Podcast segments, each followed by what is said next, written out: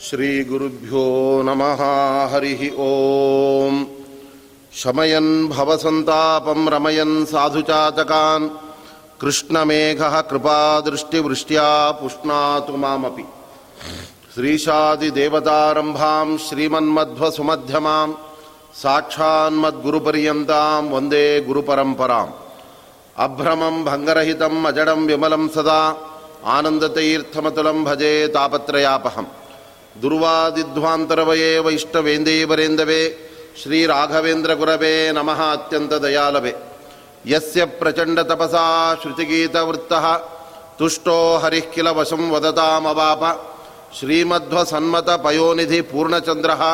ಕಿಲ ವಿಷ್ಣು ತೀರ್ಥ ಮುನಿರಾಟ್ ಮುದ ಮಾತನೋತು. ಈ ದಿನ ಧನುರ್ಮಾಸದ ಒಂದು ಮಹತ್ವವನ್ನು ಇಲ್ಲಿ ತಿಳಿಸ್ತಾ ಇದ್ದೇನೆ. ಈ ಮಾಸದಲ್ಲಿ ಧನುರ್ಮಾಸದ ಆಚರಣೆಯನ್ನು ನಾವು ಯಾಕೆ ಮಾಡಬೇಕು, ಅದರಿಂದ ಏನೆಲ್ಲ ಫಲಗಳು ನಮಗೆ ಬರುತ್ತೆ, ಅನಂತರದಲ್ಲಿ ಅದನ್ನು ಮಾಡದೇ ಇದ್ದರೆ ನಮಗೆ ಅದರಿಂದ ಆಗುವಂತಹ ಅನರ್ಥ, ಇದೆಲ್ಲದರ ಬಗ್ಗೆನೂ ಕೂಡ ಧರ್ಮಶಾಸ್ತ್ರಗಳು ವಿಸ್ತಾರವಾಗಿ ತಿಳಿಸಿಕೊಟ್ಟಿವೆ. ಅದರಲ್ಲಿ ಪ್ರಮುಖವಾಗಿ ಮಾರ್ಗಶಿರ ಮಾಸದಲ್ಲಿ ಈ ಧನುರ್ಮಾಸ ಎಂಬತಕ್ಕಂಥದ್ದು ಅದು ಆಚರಣೆಗೆ ಬರ್ತಾ ಮಾರ್ಗಶಿರ ಮಾಸ ಅಂತ ಹೇಳಿದ್ರೆ ಅದು ಒಂಬತ್ತನೇ ತಿಂಗಳು. ಅದರ ನಂತರದಲ್ಲಿ ಮುಂದೆ ಮೂರು ತಿಂಗಳಾದ ನಂತರ ಮತ್ತೆ ಚೈತ್ರ ಮಾಸ ಆರಂಭವಾಗಿ ಬಿಡ್ತಾ ಇರುತ್ತೆ. ಹಾಗಾದರೆ ಈ ಧನುರ್ಮಾಸ ಅಂತ ಅದಕ್ಕೆ ಹೆಸರು ಬರೋದಕ್ಕೆ ಕಾರಣ ಏನು? ಮಾರ್ಗಶಿರ ಧರ್ಮ, ಮಾರ್ಗಶಿರ ಮಾಸ ಅಂತಲೇ ಅದು ಮಾಸ ಇದೆಯಲ್ಲ ಅಂತ ಹೇಳಿದ್ರೆ, ಈ ದ್ವಾದಶ ರಾಶಿಗಳನ್ನು ನಾವು ಸೂರ್ಯನ ಗಣನೆಗೆ ತೆಗೆದುಕೊಂಡಾಗ ಅದರಲ್ಲಿ ಈ ಧನುರಾಶಿ ಎಂಬತಕ್ಕಂಥದ್ದು ಕೂಡ ಮಾರ್ಗಶಿರ ಮಾಸದಂತೆ ಅದು ಒಂಬತ್ತನೇ ಮಾಸ ಆಗುತ್ತೆ. ಅಂದರೆ ಚೈತ್ರ, ವೈಶಾಖ, ಜ್ಯೇಷ್ಠ ಅಂತ ನಾವು ದ್ವಾದಶ ಮಾಸವನ್ನು ಒಂದು ವರ್ಷ ಅಂತ ಪರಿಗಣನೆ ಮಾಡಿದಾಗ, ಆ ವರ್ಷದಲ್ಲಿ ಮೊದಲ ಮಾಸ ಅದು ಚೈತ್ರ ಮಾಸ, ಅನಂತರದಲ್ಲಿ ಒಂಬತ್ತನೇ ಮಾಸ, ಅದು ಮಾರ್ಗಶಿರ ಮಾಸವಾಗಿದೆ. ಇದು ನಮ್ಮ ಆಚರಣೆಗೆ ಪಂಚಾಂಗದ ರೀತಿಯ ನಾವು ತೆಗೆದುಕೊಂಡ್ರೆ ಸೂರ್ಯನು ಏನು ಆಕಾಶದಲ್ಲಿ ಸಂಚಾರ ಮಾಡ್ತಾನೆ, ಆ ಸೂರ್ಯನ ಗಣನೆಯನ್ನು ಈ ದ್ವಾದಶ ರಾಶಿಗಳ ಹಿನ್ನೆಲೆಯಲ್ಲಿ ಜ್ಯೋತಿಷ್ಯ ಶಾಸ್ತ್ರ ತೆಗೆದುಕೊಳ್ಳುತ್ತೆ. ಆವಾಗ ದ್ವಾದಶ ರಾಶಿಗಳಲ್ಲಿ ಒಂಬತ್ತನೇ ರಾಶಿ ಯಾವುದಾಗತ್ತೆ ಅಂದರೆ ಅದು ಧನುರಾಶಿ ಅಂತ ಅದಕ್ಕೆ ಹೆಸರು. ಅದಕ್ಕೆ ಇಲ್ಲೆಲ್ಲ ಕೋದಂಡ ರಾಶಿ ಅಂತ ಅದಕ್ಕೆ ಹೆಸರು ಕರೀತಾರೆ. ಕೋದಂಡ ಅಂದರೆ ರಾಮನ ಬಿಲ್ಲು. ಬಿಲ್ಲು ಅಂದರೆ ಧನಸ್ಸು ಅಂತಲೇ ಅರ್ಥ. ಆದ್ದರಿಂದ ಧನುಸ್ಸಿನಲ್ಲಿ ಸೂರ್ಯನು ಸಂಚಾರ ಮಾಡ್ತಾ ಇರುವಾಗ ಆ ಒಂದು ಮಾಸವನ್ನು ಧನುರ್ಮಾಸ ಅಂತ ಶಾಸ್ತ್ರಗಳು ಕರೆದು ಬಿಡ್ತಾ ಇದೆ. ಈ ಮಾಸದಲ್ಲಿ ಮಾಡಬೇಕಾದ ವಿಶೇಷವಾದ ಆಚರಣೆ ಏನು? ಅದರ ಬಗ್ಗೆನೂ ಕೂಡ ಈ ಧರ್ಮಶಾಸ್ತ್ರ ಗ್ರಂಥಗಳು, ಅದರಲ್ಲೂ ಕೂಡ ವಿಶೇಷವಾಗಿ ಸ್ಮೃತಿ ಮುಕ್ತಾವಲಿ ಎಂಬತಕ್ಕಂಥ ಒಂದು ಗ್ರಂಥ ಅದು ನಮಗೆ ಧನುಮಾಸದ ಆಚರಣೆಯ ಬಗ್ಗೆ, ಅಲ್ಲಿ ನಾವು ಮಾಡಬೇಕಾದಂತಹ ಬೇರೆ ಬೇರೆ ಕಾರ್ಯಗಳ ಬಗ್ಗೆ ನಮಗೆ ಅದು ವಿವರಣೆಯನ್ನು ತಿಳಿಸ್ಕೊಡ್ತಾ ಇದೆ. ಅದರಲ್ಲಿ ಪ್ರಮುಖವಾಗಿ ಮಾರ್ಗಶಿರ ಮಾಸವೇ ಬಹಳ ಶ್ರೇಷ್ಠವಾದದ್ದು. ಶ್ರೀಕೃಷ್ಣ ಪರಮಾತ್ಮ ತನ್ನ ವಿಭೂತಿ ರೂಪಗಳು ಎಲ್ಲೆಲ್ಲಿವೆ ಅಂತ ತಿಳಿಸುವಾಗ ಗೀತೆಯಲ್ಲಿ ನೇರವಾಗಿ ಅರ್ಜುನನಿಗೆ ಉಪದೇಶ ಮಾಡುವಾಗ ಹೇಳ್ತಾ ಇದ್ದಾನೆ, ಮಾಸಾನಾಂ ಮಾರ್ಗಶೀರ್ಷೋಹಂ ಅಂತ ಹೇಳ್ತಾ ಇದ್ದಾನೆ. ನಾನು ಹನ್ನೆರಡು ಮಾಸಗಳಲ್ಲಿ ಯಾವ ಮಾಸದಲ್ಲಿ ನನ್ನ ವಿಶೇಷವಾದ ವಿಭೂತಿ ರೂಪವನ್ನು ನಾನು ಇರಿಸಿದ್ದೇನೆ ಅಂದರೆ ಅದು ಮಾರ್ಗಶಿರ ಮಾಸದಲ್ಲಿ ಅಂತ ದೇವರೇ ಹೇಳಿದ್ದಾನೆ. ಹೇಗೆ ಅನೇಕ ಪಕ್ಷಿಗಳು ಹುಟ್ಟಿದ್ದರೂ ಕೂಡ ಗರುಡನಲ್ಲಿ ಭಗವಂತನ ವಿಶೇಷವಾದ ವಿಭೂತಿ ರೂಪ ಇದ್ದದ್ರಿಂದ ಪಕ್ಷಿ ಜಾತಿಗಳಲ್ಲೇ ಗರುಡನಿಗೆ ಬಹಳ ಶ್ರೇಷ್ಠತೆ ಇದೆ. ಅದರಿಂದಲೇ ಭಗವಂತನು ಕೂಡ ತಾನು ಆ ಗರುಡನನ್ನೇ ವಾಹನವನ್ನಾಗಿ ಮಾಡಿಕೊಂಡ. ಏಕೆಂದರೆ ಬೇರೆ ಹಕ್ಕಿಗಳಿಗೆಲ್ಲ ತಮ್ಮ ಭಾರವನ್ನೇ ಎಷ್ಟೋ ಸರಿ ಹೊರೋದಕ್ಕಾಗೋದಿಲ್ಲ. ಆದರೆ ಗರುಡನಿಗೆ ನನ್ನನ್ನು ಹೊರುವ ಸಾಮರ್ಥ್ಯ, ಅದಕ್ಕೆ ಬೇಕಾದ ನನ್ನ ವಿಭೂತಿ ರೂಪ ಇದೆ ಅಂತ ಆ ಗರುಡನನ್ನು ಹೇಗೆ ಇತರ ಎಲ್ಲ ಪಕ್ಷಿಗಳಲ್ಲಿ ಶ್ರೇಷ್ಠನನ್ನಾಗಿ ಮಾಡಿ ತನ್ನ ವಿಭೂತಿ ರೂಪವನ್ನು ಭಗವಂತ ಅದಕ್ಕಾಗಿ ಅಲ್ಲಿ ಇರಿಸಿದ್ದನೋ, ಅದರಂತೆ ಮಾರ್ಗಶಿರ ಮಾಸದಲ್ಲಿ ಭಗವಂತನ ವಿಶೇಷವಾದ ಒಂದು ವಿಭೂತಿ ರೂಪ ಇದೆ. ಅದರ ಜೊತೆಗೆ ಅದರಲ್ಲಿ ಮತ್ತೆ ಅವಾಂತರವಾದಂತಹ ಭಾಗ ಅಂದರೆ ಅದು ಧನುರ್ಮಾಸದ ಆಚರಣೆ. ಆದ್ದರಿಂದಲೇ ಶ್ರೀಕೃಷ್ಣ ಪರಮಾತ್ಮನು ಕೂಡ ಅರ್ಜುನನಿಗೆ ಗೀತೆಯನ್ನು ಉಪದೇಶ ಮಾಡಿದ್ದು, ಇದೇ ಮಾರ್ಗಶಿರ ಮಾಸದ ಶುಕ್ಲ ಪಕ್ಷದ ಏಕಾದಶಿಯ ದಿನ. ಯುದ್ಧ ಆರಂಭವಾಗುವುದಕ್ಕಿಂತ ಮುಂಚಿತವಾಗಿ ಆ ಎಲ್ಲ ಗೀತೆಯನ್ನು ಅರ್ಜುನನಿಗೆ ಉಪದೇಶ ಮಾಡಿದ್ದು, ಅದು ಮಾರ್ಗಶಿರ ಮಾಸದಲ್ಲಿ. ಅದರಲ್ಲೂ ಕೂಡ ಧನುರ್ಮಾಸ ಬಹಳ ಅದು ಶ್ರೇಷ್ಠವಾಗಿರತಕ್ಕಂಥದ್ದಾಗಿದೆ ಈ ಮಾಸದಲ್ಲಿ ಮಾಡಬೇಕಾದ ಆಚರಣೆ ಬಗ್ಗೆ ಅಲ್ಲಿ ಹೇಳ್ತಾ ಇದ್ದಾರೆ. ಧನುರ್ಮಾಸೆ ಹರಿಪ್ರೀತಃ, ಉಷಃ ಕಾಲಾರ್ಚನೆ ಧ್ರುವಂ, ದದಾತ್ಯಭೀಷ್ಟಮಕ್ಷಯ್ಯಂ, ಸತ್ಯಮೇವ ಬ್ರವೀಮಿತೆ ಅಂತ ಈ ಭಗವಂತನೇ ಒಂದು ಮಾತನ್ನು ಬೇರೆ ಬೇರೆ ತನ್ನ ಭಕ್ತರಿಗೆ ಉಪದೇಶ ಮಾಡುವಾಗ ಹೇಳ್ತಾ ಇದ್ದಾನೆ. ಈ ಧನುರ್ಮಾಸದಲ್ಲಿ ಉಷಃಕಾಲದಲ್ಲಿ ಯಾರು ಎದ್ದು ಭಗವಂತನ ಪೂಜೆಯನ್ನು ವಿಶೇಷವಾಗಿ ಮಾಡಿ, ಆತನಿಗೆ ನೈವೇದ್ಯಾದಿಗಳನ್ನು, ಮುದ್ಗಾನ್ನವನ್ನು, ಹುಗ್ಗಿಯನ್ನು ಸಮರ್ಪಣೆ ಮಾಡ್ತಾ ಇದ್ದಾರೆ. ಅವರಿಗೆ ಭಗವಂತ ಅಭೀಷ್ಟಂ ದದಾತ್. ಅವರ ಎಲ್ಲ ಇಷ್ಟಾರ್ಥಗಳನ್ನು ಅಲ್ಲಿ ದೇವರು ಕೊಡ್ತಾ ಇದ್ದಾನೆ. ಅದು ಎಂತಹದ್ದು ಅಂದರೆ ಅಕ್ಷಯ್ಯಂ ಅಂತ ಹೇಳ್ತಾ ಇದ್ದ. ಮತ್ತೆಂದು ಕೂಡ ನಾಶವೇ ಆಗದೇ ಇರತಕ್ಕಂತಹ ಸಂಪತ್ತನ್ನು ಬೇರೆ ಬೇರೆ ಎಲ್ಲ ಅವರ ಇಷ್ಟಾರ್ಥಗಳನ್ನು ಕೂಡ ಭಗವಂತ ಆ ದಿನದಲ್ಲಿ ಪೂಜೆ ಮಾಡಿ ದೇವರಿಗೆ ನೈವೇದ್ಯವನ್ನು ಮಾಡಿದಂತಹ ಭಕ್ತರಿಗೆ ಕೊಡ್ತಾ ಇದ್ದಾನೆ. ಆದರೆ ನಾವು ಮಾಡಬೇಕಾದಂತಹ ಪೂಜೆ ಯಾವಾಗ ಅಂದರೆ ಅದು ಉಷಃಕಾಲಾರ್ಚನೆ ಅಂತ ಹೇಳ್ತಾ ಇದ್ದ. ಆದ್ದರಿಂದ ಉದಯ ಅಂದರೆ ಮೂರು ಉದಯಗಳಿದೆ. ನಮಗೆಲ್ಲ ಸೂರ್ಯೋದಯ ಒಂದೇ ನಮಗೆ ಗೊತ್ತು. ಯಾಕೆಂದ್ರೆ ನಾವು ಹೇಳೋದೇ ಸೂರ್ಯೋದಯಕ್ಕೆ ಆದ್ದರಿಂದ ನಮಗೆ ಅದಕ್ಕಿಂತ ಮುಂಚಿನ ಉದಯಗಳೇ ನಮಗೆಲ್ಲ ಗೊತ್ತೇ ಇಲ್ಲ. ಆದರೆ ಶಾಸ್ತ್ರ ಹೇಳ್ತಾ ಇದೆ, ಅರುಣೋದಯ ಉಷಕಾಲದ ಉದಯ, ಅನಂತರದಲ್ಲಿ ಸೂರ್ಯೋದಯ ಅಂತಿದೆ ಅಂತ. ಆದ್ದರಿಂದ ಸೂರ್ಯ ನಮಗೆ ಬೆಳಕನ್ನು ಕೊಡೋದಕ್ಕೋಸ್ಕರ ಅವನು ಬರುವಾಗ ಅವನಿಗಿಂತ ಮುಂಚಿತವಾಗಿ ಉಷೆ ಈ ಎಲ್ಲ ಜಗತ್ತಿನ ಕತ್ತಲೆಯನ್ನು ದೂರ ಮಾಡ್ತಾ ಅವಳು ಸ್ವಲ್ಪ ಬೆಳಕನ್ನು ಕೊಡ್ತಾ ಇರ್ತಾಳೆ.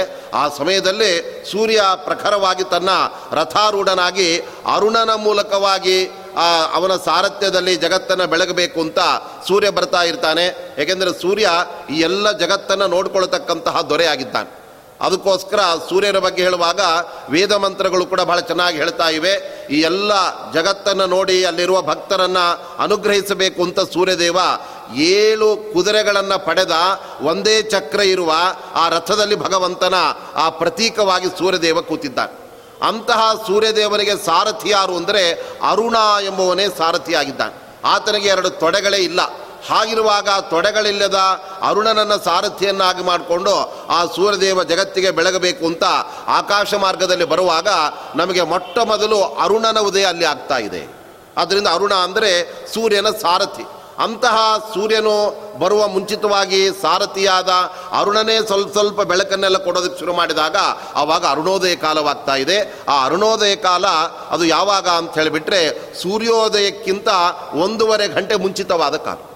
ಸೂರ್ಯ ಸರಿಯಾಗಿ ಆರು ಗಂಟೆಗೆ ಉದಯಿಸ್ತಾನೆ ಅಂತ ಆದರೆ ನಾಲ್ಕೂವರೆ ಗಂಟೆ ಅದು ಅರುಣೋದಯ ಕಾಲ, ಅದನ್ನೇ ಬ್ರಾಹ್ಮಿ ಮುಹೂರ್ತ ಅಂತ ಅದನ್ನು ಕರೆಯಲಾಗುತ್ತೆ. ಆ ಸಮಯದಲ್ಲಿ ನಾವು ಎದ್ದು ಸ್ನಾನವನ್ನೆಲ್ಲ ಮಾಡಿ ಆ ಭಗವಂತನ ಪೂಜೆಯನ್ನು ಅಲ್ಲಿ ಮಾಡಬೇಕಾಗತ್ತೆ. ಆದ್ದರಿಂದ ಅದರಿಂದ ಭಗವಂತ ಅಕ್ಷಯ್ಯವಾದ ಅಭೀಷ್ಟವನ್ನು ಆ ಪೂಜೆ ಮಾಡಿದ ಭಕ್ತರಿಗೆ ಕೊಡ್ತಾ ಇದ್ದಾನೆ.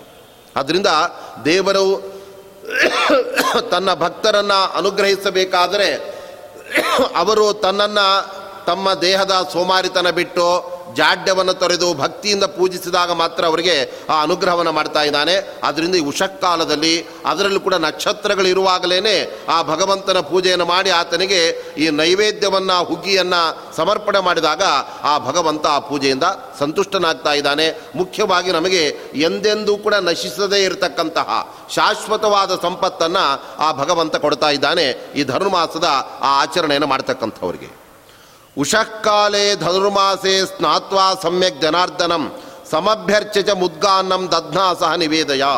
ಅನಂತರದಲ್ಲಿ ಹೇಳ್ತಾ ಇದ್ದಾರೆ, ಈ ಉಷಃಕಾಲದ ಸಮಯದಲ್ಲಿ ಬೆಳಗ್ಗಿನ ಎದ್ದು ಸ್ನಾನವನ್ನು ವಿಧಿಯುಕ್ತವಾಗಿ ನಾವು ಮಾಡಿ ಭಗವಂತನನ್ನು ಒಳ್ಳೆ ರೀತಿಯಿಂದ ಪೂಜೆ ಮಾಡಬೇಕು. ದೇವರಿಗೆ ಪೂಜೆ ಮಾಡುವಾಗ ಆ ಪೂಜಾ ಸಾಮಗ್ರಿಗಳಾದಂತಹ ಹೂ ತುಳಸಿ ಇತ್ಯಾದಿಗಳನ್ನು ತೆಗೆದುಕೊಂಡು ಆ ದೇವರಿಗೆ ಷೋಡಶೋಪಚಾರ ಪೂಜೆಯನ್ನು ಮಾಡುವಾಗ ನೈವೇದ್ಯ ಸಮರ್ಪಣೆ ಮಾಡುವಾಗ ಈ ಮಾಸದ ವಿಶೇಷವಾದ ಒಂದು ನಿಯಮವನ್ನು ಧರ್ಮಶಾಸ್ತ್ರ ಹೇಳ್ತಾ ಇದೆ. ಅದು ಮಾಮೂಲಾಗಿ ಭಗವಂತನಿಗೆ ಮಾಡುವಂತೆ ಅನ್ನ, ಸಾರು ಇತ್ಯಾದಿ ಪದಾರ್ಥಗಳನ್ನಷ್ಟೇ ಮಾಡುವುದಲ್ಲ. ಆ ಸಮಯದಲ್ಲಿ ಅವಶ್ಯವಾಗಿ ಮಾಡಬೇಕಾದದ್ದು ಮುದ್ಗಾನ್ನಂ ದಧ್ನಾ ಸಹ ನಿವೇದಯ ಅಂತ ದೇವರು ಹೇಳ್ತಾ ಇದ್ದಾರೆ.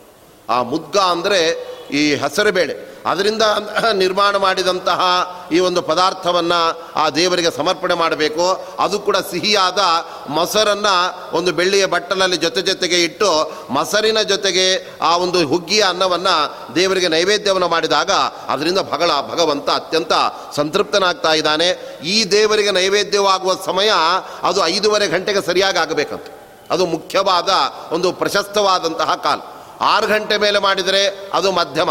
ಆನಂತರದಲ್ಲಿ ಮಾಡಿದರೆ ಅದು ಅಧಮಾಗಿ ಬಿಡುತ್ತೆ ಆದ್ದರಿಂದ ಆ ಸಮಯದಲ್ಲಿ ನಾವು ಐದುವರೆಗೆ ಸರಿಯಾಗಿ ದೇವರಿಗೆ ನಾವು ನೈವೇದ್ಯ ಮಾಡಬೇಕು ಅಂತಾದರೆ ನಾವು ನಾಲ್ಕು ನಾಲ್ಕು ಕಾಲು ಗಂಟೆಗೆ ಎಲ್ಲ ಎದ್ದು ನಾಲ್ಕು ಮುಕ್ಕಾಲಿಗೆಲ್ಲ ಸ್ನಾನವನ್ನು ಮಾಡಿ, ಅನಂತರ ಮಡಿಯಲ್ಲಿ ಶುದ್ಧವಾಗಿ ದೇವರಿಗೆ ಆ ಮುದ್ಗಾನವನ್ನು ನಿವೇದನೆ ಮಾಡಿ, ನಾವು ಸಂಧ್ಯಾವಂದನೆ ಇತ್ಯಾದಿಗಳನ್ನು ಮಾಡೋದಕ್ಕಿಂತ ಮುಂಚಿತವಾಗಿಯೇ ನಾವು ದೇವರ ನಿರ್ಮಾಲ್ಯ ವಿಸರ್ಜನೆಯನ್ನು ಅನಂತರದಲ್ಲಿ ಗಂಧಾಕ್ಷತೆ ಇತ್ಯಾದಿಗಳನ್ನೆಲ್ಲ ಸಿದ್ಧ ಮಾಡಿಕೊಂಡು ದೇವರಿಗೆ ಆ ಅಭಿಷೇಕವನ್ನು, ಸ್ವಾದೋದಕ ಅಭಿಷೇಕವನ್ನು ಮಾಡಿ ನೈವೇದ್ಯವನ್ನು ಮಾತ್ರ ಸರಿಯಾಗಿ ಐದುವರೆಗೆ ದೇವರಿಗೆ ನಿವೇದನೆಯನ್ನು ಮಾಡಿಬಿಡಬೇಕು. ನಾವು ಈ ಒಂದು ತಿಂಗಳಲ್ಲಿ ಮಾತ್ರ ನಾವು ಧನುರ್ಮಾಸದ ಆಚರಣೆಯನ್ನು ಮಾಡಬೇಕು ಅಂತ ಸಂಕಲ್ಪ ಮಾಡಿ ಅದರಲ್ಲಿ ನಾವು ತೊಡಗಿದಾಗ ನಮಗೆ ಧರ್ಮಶಾಸ್ತ್ರ ಒಂದು ರಿಯಾಯಿತಿಯನ್ನು ಕೊಡ್ತಾ ಇದೆ. ಅದು ಏನು ಅಂತ ಹೇಳಿದರೆ, ನೋಡಿ ಈ ಸಮಯದಲ್ಲಿ, ಬೆಳಗ್ಗಿನ ಸಮಯದಲ್ಲೇ ನಾವು ಎಲ್ಲ ಸಂಧ್ಯಾವಂದನೆ ಆನಂತರದಲ್ಲಿ ಬ್ರಹ್ಮಯಜ್ಞ ಅಥವಾ ಬೇರೆ ನಮ್ಮ ತತ್ವನ್ಯಾಸ, ಮಾತೃಕಾನ್ಯಾಸ ಇವುಗಳನ್ನೆಲ್ಲ ಮಾಡ್ತಾ ನಾವು ಕೂಡಬೇಕಾಗಿಲ್ಲ. ನಾವು ಧನುರ್ಮಾಸ ಪೂಜೆಗೋಸ್ಕರ ನಮ್ಮ ನಿತ್ಯ ಕರ್ಮಗಳನ್ನು ಸಂಕೋಚವನ್ನು ಮಾಡಿಕೊಳ್ಳಬಹುದು ಅಂತ ಹೇಳಿಬಿಟ್ಟು. ಆದ್ದರಿಂದ ನಾವು ಹೆಚ್ಚು ಜಪಗಳನ್ನು ನಿತ್ಯ ಮಾಡ್ತಾ ಇದ್ದರೆ ಈ ಧನುರ್ಮಾಸದಲ್ಲಿ ಜಪಗಳೆಲ್ಲ ಮಾಡೋದಕ್ಕೆ ಹೆಚ್ಚು ಅವಕಾಶ ಇಲ್ಲ. ಆ ಸಮಯದಲ್ಲಿ ದೇವರಿಗೆ ಹುಗ್ಗಿ ನೈವೇದ್ಯ ಮಾಡೋದೇ ದೇವರಿಗೆ ಪ್ರಿಯವಾದದ್ದು. ಆದ್ದರಿಂದ ಯಾವ ಯಾವ ಮಾಸದಲ್ಲಿ ಯಾವುದು ದೇವರಿಗೆ ಅತ್ಯಂತ ಪ್ರಿಯವಾಗಿದೆ, ಅದನ್ನು ನಾವು ಚೆನ್ನಾಗಿ ಶಾಸ್ತ್ರಗಳ ಆಧಾರದಿಂದ ತಿಳಿದುಕೊಂಡು ಮೊದಲು ಅದನ್ನು ನಾವು ಮಾಡಿ ಮುಗಿಸ್ಬಿಡ್ಬೇಕು. ಅನಂತರದಲ್ಲಿ ನಮ್ಮ ವಿಹಿತ ಕರ್ತವ್ಯಗಳನ್ನು ಸ್ವಲ್ಪ ಸಂಕೋಚ ಮಾಡಿ ಅಥವಾ ಅನಂತರದಲ್ಲಿ ಮಾಡಿದರೂ ಕೂಡ ಅದನ್ನು ಭಗವಂತ ಸ್ವೀಕಾರ ಮಾಡ್ತಾನೆ. ಆದರೆ ನಾವು ಹಾಗೆ ಮಾಡಿದೆ ಬೆಳಿಗ್ಗೆ ಏಳೋದೇ ಐದುವರೆಗೆ ಆರೂವರೆ ತನಕ ಸ್ನಾನ ಮಾಡಿ ಸಂಧಾವನೆ ಮಾಡ್ತಾ ಕೂತ್ರೆ ಅನಂತರದಲ್ಲಿ ದೇವರಿಗೆ ಹುಗ್ಗಿ ನೈವೇದ್ಯ ಮಾಡಿದರೆ ಅದು ಪ್ರಶಸ್ತವಾದ ಕಾಲದಲ್ಲಿ ಭಗವಂತನಿಗೆ ಅರ್ಪಣೆ ಮಾಡಿದಂತೆ ಆಗುವುದಿಲ್ಲ. ಆದ್ದರಿಂದ ಅದು ನಕ್ಷತ್ರಗಳಿರುವಂತಹ ಐದುವರೆ ಸಮಯದಲ್ಲಿ ಆ ಭಗವಂತನಿಗೆ ಮುದ್ಗಾನ್ನವನ್ನು ಅದು ಕೂಡ ಸಿಹಿಯಾದ ಮೊಸರಿನ ಜೊತೆಗೆ ದೇವರಿಗೆ ಸಮರ್ಪಣೆ ಮಾಡಬೇಕು.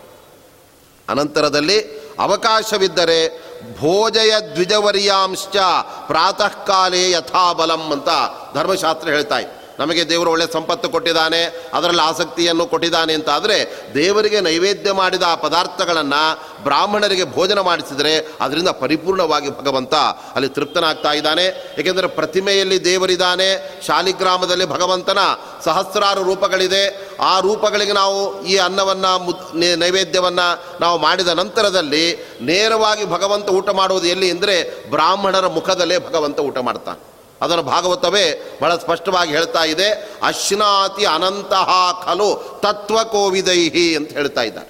ಆ ಭಗವಂತ ತನ್ನನ್ನು ಯಾರು ಚೆನ್ನಾಗಿ ತಿಳಿದುಕೊಂಡ ಜ್ಞಾನಿಗಳಿದ್ದಾರೆ. ಅವರ ಮಾಧ್ಯಮದಲ್ಲಿ ಅವರು ಊಟ ಮಾಡಿದರೆ ಭಗವಂತ ತಾನೇ ಊಟ ಮಾಡಿದಂತೆ ಆಗುತ್ತೆ. ಆದ್ದರಿಂದ ಆ ಬ್ರಾಹ್ಮಣರ ಭೋಜನವು ಕೂಡ ಈ ಕಾಲದಲ್ಲಿ ವಿಶೇಷವಾದ ಮಹತ್ವವನ್ನು ಪಡೆದಿದೆ. ಒಂದು ವೇಳೆ ಬ್ರಾಹ್ಮಣರಿಗೆ ಪೂಜೆ ನಾವು ಭೋಜನ ಮಾಡಿಸ್ಲಿಕ್ಕೆ ಆಗಲಿಲ್ಲ ಅಂತ ಆದರೆ ನಾವಾದರೂ ದೇವರಿಗೆ ನೈವೇದ್ಯವನ್ನು ಅವಶ್ಯವಾಗಿ ಮಾಡಬೇಕು ಎಂಬುದಾಗಿ ಕಡ್ಡಾಯ ಅನ್ನೋದನ್ನು ಅದನ್ನು ಹೇಳ್ತಾ ಭುಕ್ತ್ವೇಹ ಸಕಲಾನ್ ಭೋಗಾನ್ ಪ್ರಾಪ್ಸ್ಯಸೆ ವೈಷ್ಣವಂ ಪದಂ. ಈ ತರಹ ಈ ಮೂವತ್ತು ದಿನಗಳಲ್ಲಿ ಭಗವಂತ ಬಹಳ ಅಲ್ಪ ನಾವು ಧರ್ಮಾಚರಣೆಯನ್ನು ಮಾಡಿ ಹೆಚ್ಚಿನ ಪುಣ್ಯ, ದೊಡ್ಡ ಫಲವನ್ನು ನಾವು ಪಡೆಯಬೇಕು ಅಂತ ನಮಗೆ ಆಸಕ್ತಿ ಇದ್ದರೆ ಅಂಥವರು ಧನುರ್ಮಾಸದ ಈ ದಿನ ಮೂವತ್ತು ದಿನಗಳಲ್ಲೂ ಕೂಡ ಅದರಲ್ಲಿ ಎರಡು ಏಕಾದಶಿಯನ್ನು ಬಿಟ್ಟರೆ ಉಳಿದ ಇಪ್ಪತ್ತೆಂಟು ದಿನಗಳು ಕೂಡ ಆ ಭಗವಂತನಿಗೆ ಆ ನೈವೇದ್ಯಾದಿಗಳನ್ನು ಮಾಡಿ ದೇವರನ್ನು ಅಲ್ಲಿ ಯಾರು ಸಂತೋಷಪಡಿಸ್ತಾ ಇದ್ದಾರೆ. ಅವರು ಇಹಲೋಕದಲ್ಲಿ ಎಲ್ಲ ಸುಖಭೋಗಗಳನ್ನು ಅವರು ಅನುಭವಿಸಿ ಅನಂತರದಲ್ಲಿ ಮುಂದೆ ದೇಹವನ್ನು ತೊರೆದ ನಂತರ ವೈಷ್ಣವಂ ಪದಂ ಪ್ರಾಪ್ಸ್ಯಸೆ. ಅವರೆಲ್ಲ ವಿಷ್ಣು ಲೋಕವನ್ನು, ಮೋಕ್ಷವನ್ನೇ ಪಡೆದು ಬಿಡ್ತಾ ಇದ್ದಾರೆ. ಆದ್ದರಿಂದ ಭಗವಂತ ಹೇಳ್ತಾ ಇದ್ದಾನೆ, ನನ್ನ ಭಕ್ತರು ಯಾರು ನನಗೆ ಈ ಒಳ್ಳೆ ಧನುರ್ಮಾಸದ ಸಮಯದಲ್ಲಿ ಹುಗ್ಗಿಯ ನೈವೇದ್ಯವನ್ನು ಮಾಡಿಸಿದ್ದಾರಲ್ಲ, ಆ ಮೂಲಕ ನನ್ನನ್ನು ಆರಾಧನೆ ಮಾಡಿದ್ದಾರೆ, ಅವರಿಗೆ ಮೋಕ್ಷದಲ್ಲಿ ನಾನು ಸ್ಥಾನವನ್ನು ಕೊಡ್ತೇನೆ, ಏಕೆಂದರೆ ಆ ತರಹದ ಆ ಫಲ ಅದನ್ನು ನಾನು ಕೊಡ್ತೇನೆ ಅಂತ ಆ ಭಗವಂತ ಹೇಳಿದ್ದಾನೆ. ಧನುರ್ಮಾಸೆ ಉಷಃಕಾಲೆ ದದ್ಧಿ ಆರ್ದ್ರಕ ಮನೋಹರಂ ಆಜ್ಯೈಹಿ ಶರ್ಕರಾಯುಕ್ತಂ ಮಹಾ ಆಮಲಕ ಮೂಲಕಂ. ಮತ್ತೆ ಹೇಳ್ತಾ ಇದ್ದಾರೆ, ಈ ಸಮಯದಲ್ಲಿ ವಿಶೇಷವಾಗಿ ದೇವರಿಗೆ ಆಮಲಕ ಅಂದರೆ ಈ ನೆಲ್ಲಿಕಾಯಿ, ಈ ಬೆಟ್ಟದ ನೆಲ್ಲಿ ಅಂತೇನು ಸಿಗತ್ತೆ, ಅದರಿಂದ ದೇವರಿಗೆ ಗೊಜ್ಜನ್ನು ಮಾಡಿ ಆ ಹುಗ್ಗಿಯ ಜೊತೆಗೆ ಸಮರ್ಪಣೆಯನ್ನು ಮಾಡಬೇಕು. ಇಲ್ಲ ಅಂತ ಆದರೆ ಮಾವಿನಕಾಯಿ ಏನಿದೆ, ಅದರ ಗೊಜ್ಜನ್ನು ಯಾವುದೂ ಇಲ್ಲ ಅಂತಾದರೂ ಕೂಡ ಆ ಒಂದು ಸಿಹಿ ಮತ್ತು ಹುಳಿಯನ್ನು ಬೆರೆಸಿ ಅದರಿಂದ ಮಾಡಿರತಕ್ಕಂತಹ ಇನ್ನೊಂದು ಗೊಜ್ಜು ಇದೆ. ಅದು ಅದನ್ನು ದೇವರಿಗೆ ಸಮರ್ಪಣೆಯನ್ನು ಮಾಡಿದಾಗ ಅವರು ವಿಶೇಷವಾದ ಫಲವನ್ನು ಪಡಿತಾ ಇದ್ದಾರೆ. ಮುಂದೆ ಮೋಕ್ಷವನ್ನೇ ಅವರು ಪಡಿತಾ ಇದ್ದಾರೆ.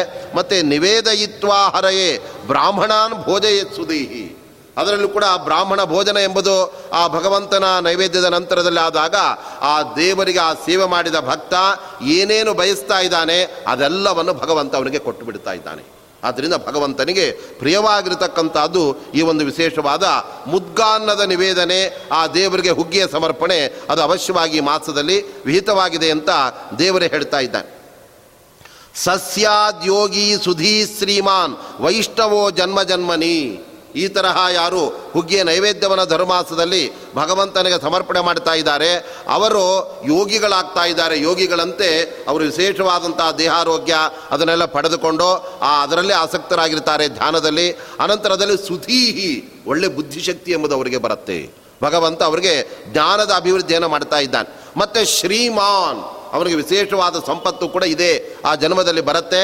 ಏಕೆಂದರೆ ಮುಂದೆ ಅದರ ಕಾರಣವನ್ನು ಕೂಡ ತಿಳಿಸ್ತಾ ಇದ್ದಾರೆ. ನಾವು ಭಗವಂತನಿಗಷ್ಟೇ ಹುಗ್ಗಿಯನ್ನು ನೈವೇದ್ಯ ಮಾಡುವುದಲ್ಲ, ಭಗವಂತನ ನಂತರ ಆ ದೇವರಿಗೆ ಪೂಜಾದಿಗಳನ್ನು ಮಾಡಿ ಮಿಕ್ಕಿದಂತಹ ದೇವರ ನಿರ್ಮಾಲ್ಯವನ್ನು ತೆಗೆದುಕೊಂಡು ಲಕ್ಷ್ಮೀ ದೇವಿಗೆ, ಅಂದರೆ ಶಂಖದಲ್ಲಿ ನಾವು ಲಕ್ಷ್ಮಿಯನ್ನು ಆವಾಹನ ಮಾಡಿ, ಅಲ್ಲಿ ನಾವು ಪೂಜೆಯನ್ನು ಮಾಡುವಾಗ ಆ ಸಮಯದಲ್ಲಿ ಲಕ್ಷ್ಮೀ ದೇವಿಯ ದ್ವಾದಶ ನಾಮಗಳನ್ನು ಹೇಳಬೇಕಂತ. ಇದು ಬಹಳ ಮುಖ್ಯವಾದಂಥದ್ದು ಆ ಹೆಸರುಗಳನ್ನು ಕೂಡ ಈ ಧರ್ಮಶಾಸ್ತ್ರ ಅಲ್ಲಿ ತಿಳಿಸ್ಕೊಡ್ತಾ ಇದೆ. ಅದರಿಂದ ಭಗವಂತನ ಪೂಜೆಯ ನಂತರ ಅವಶ್ಯವಾಗಿ ನಾವು ಮಾಡಬೇಕಾಗಿರ್ತಕ್ಕಂಥದ್ದು ಮಹಾಲಕ್ಷ್ಮೀ ದೇವಿಯ ಪೂಜೆ.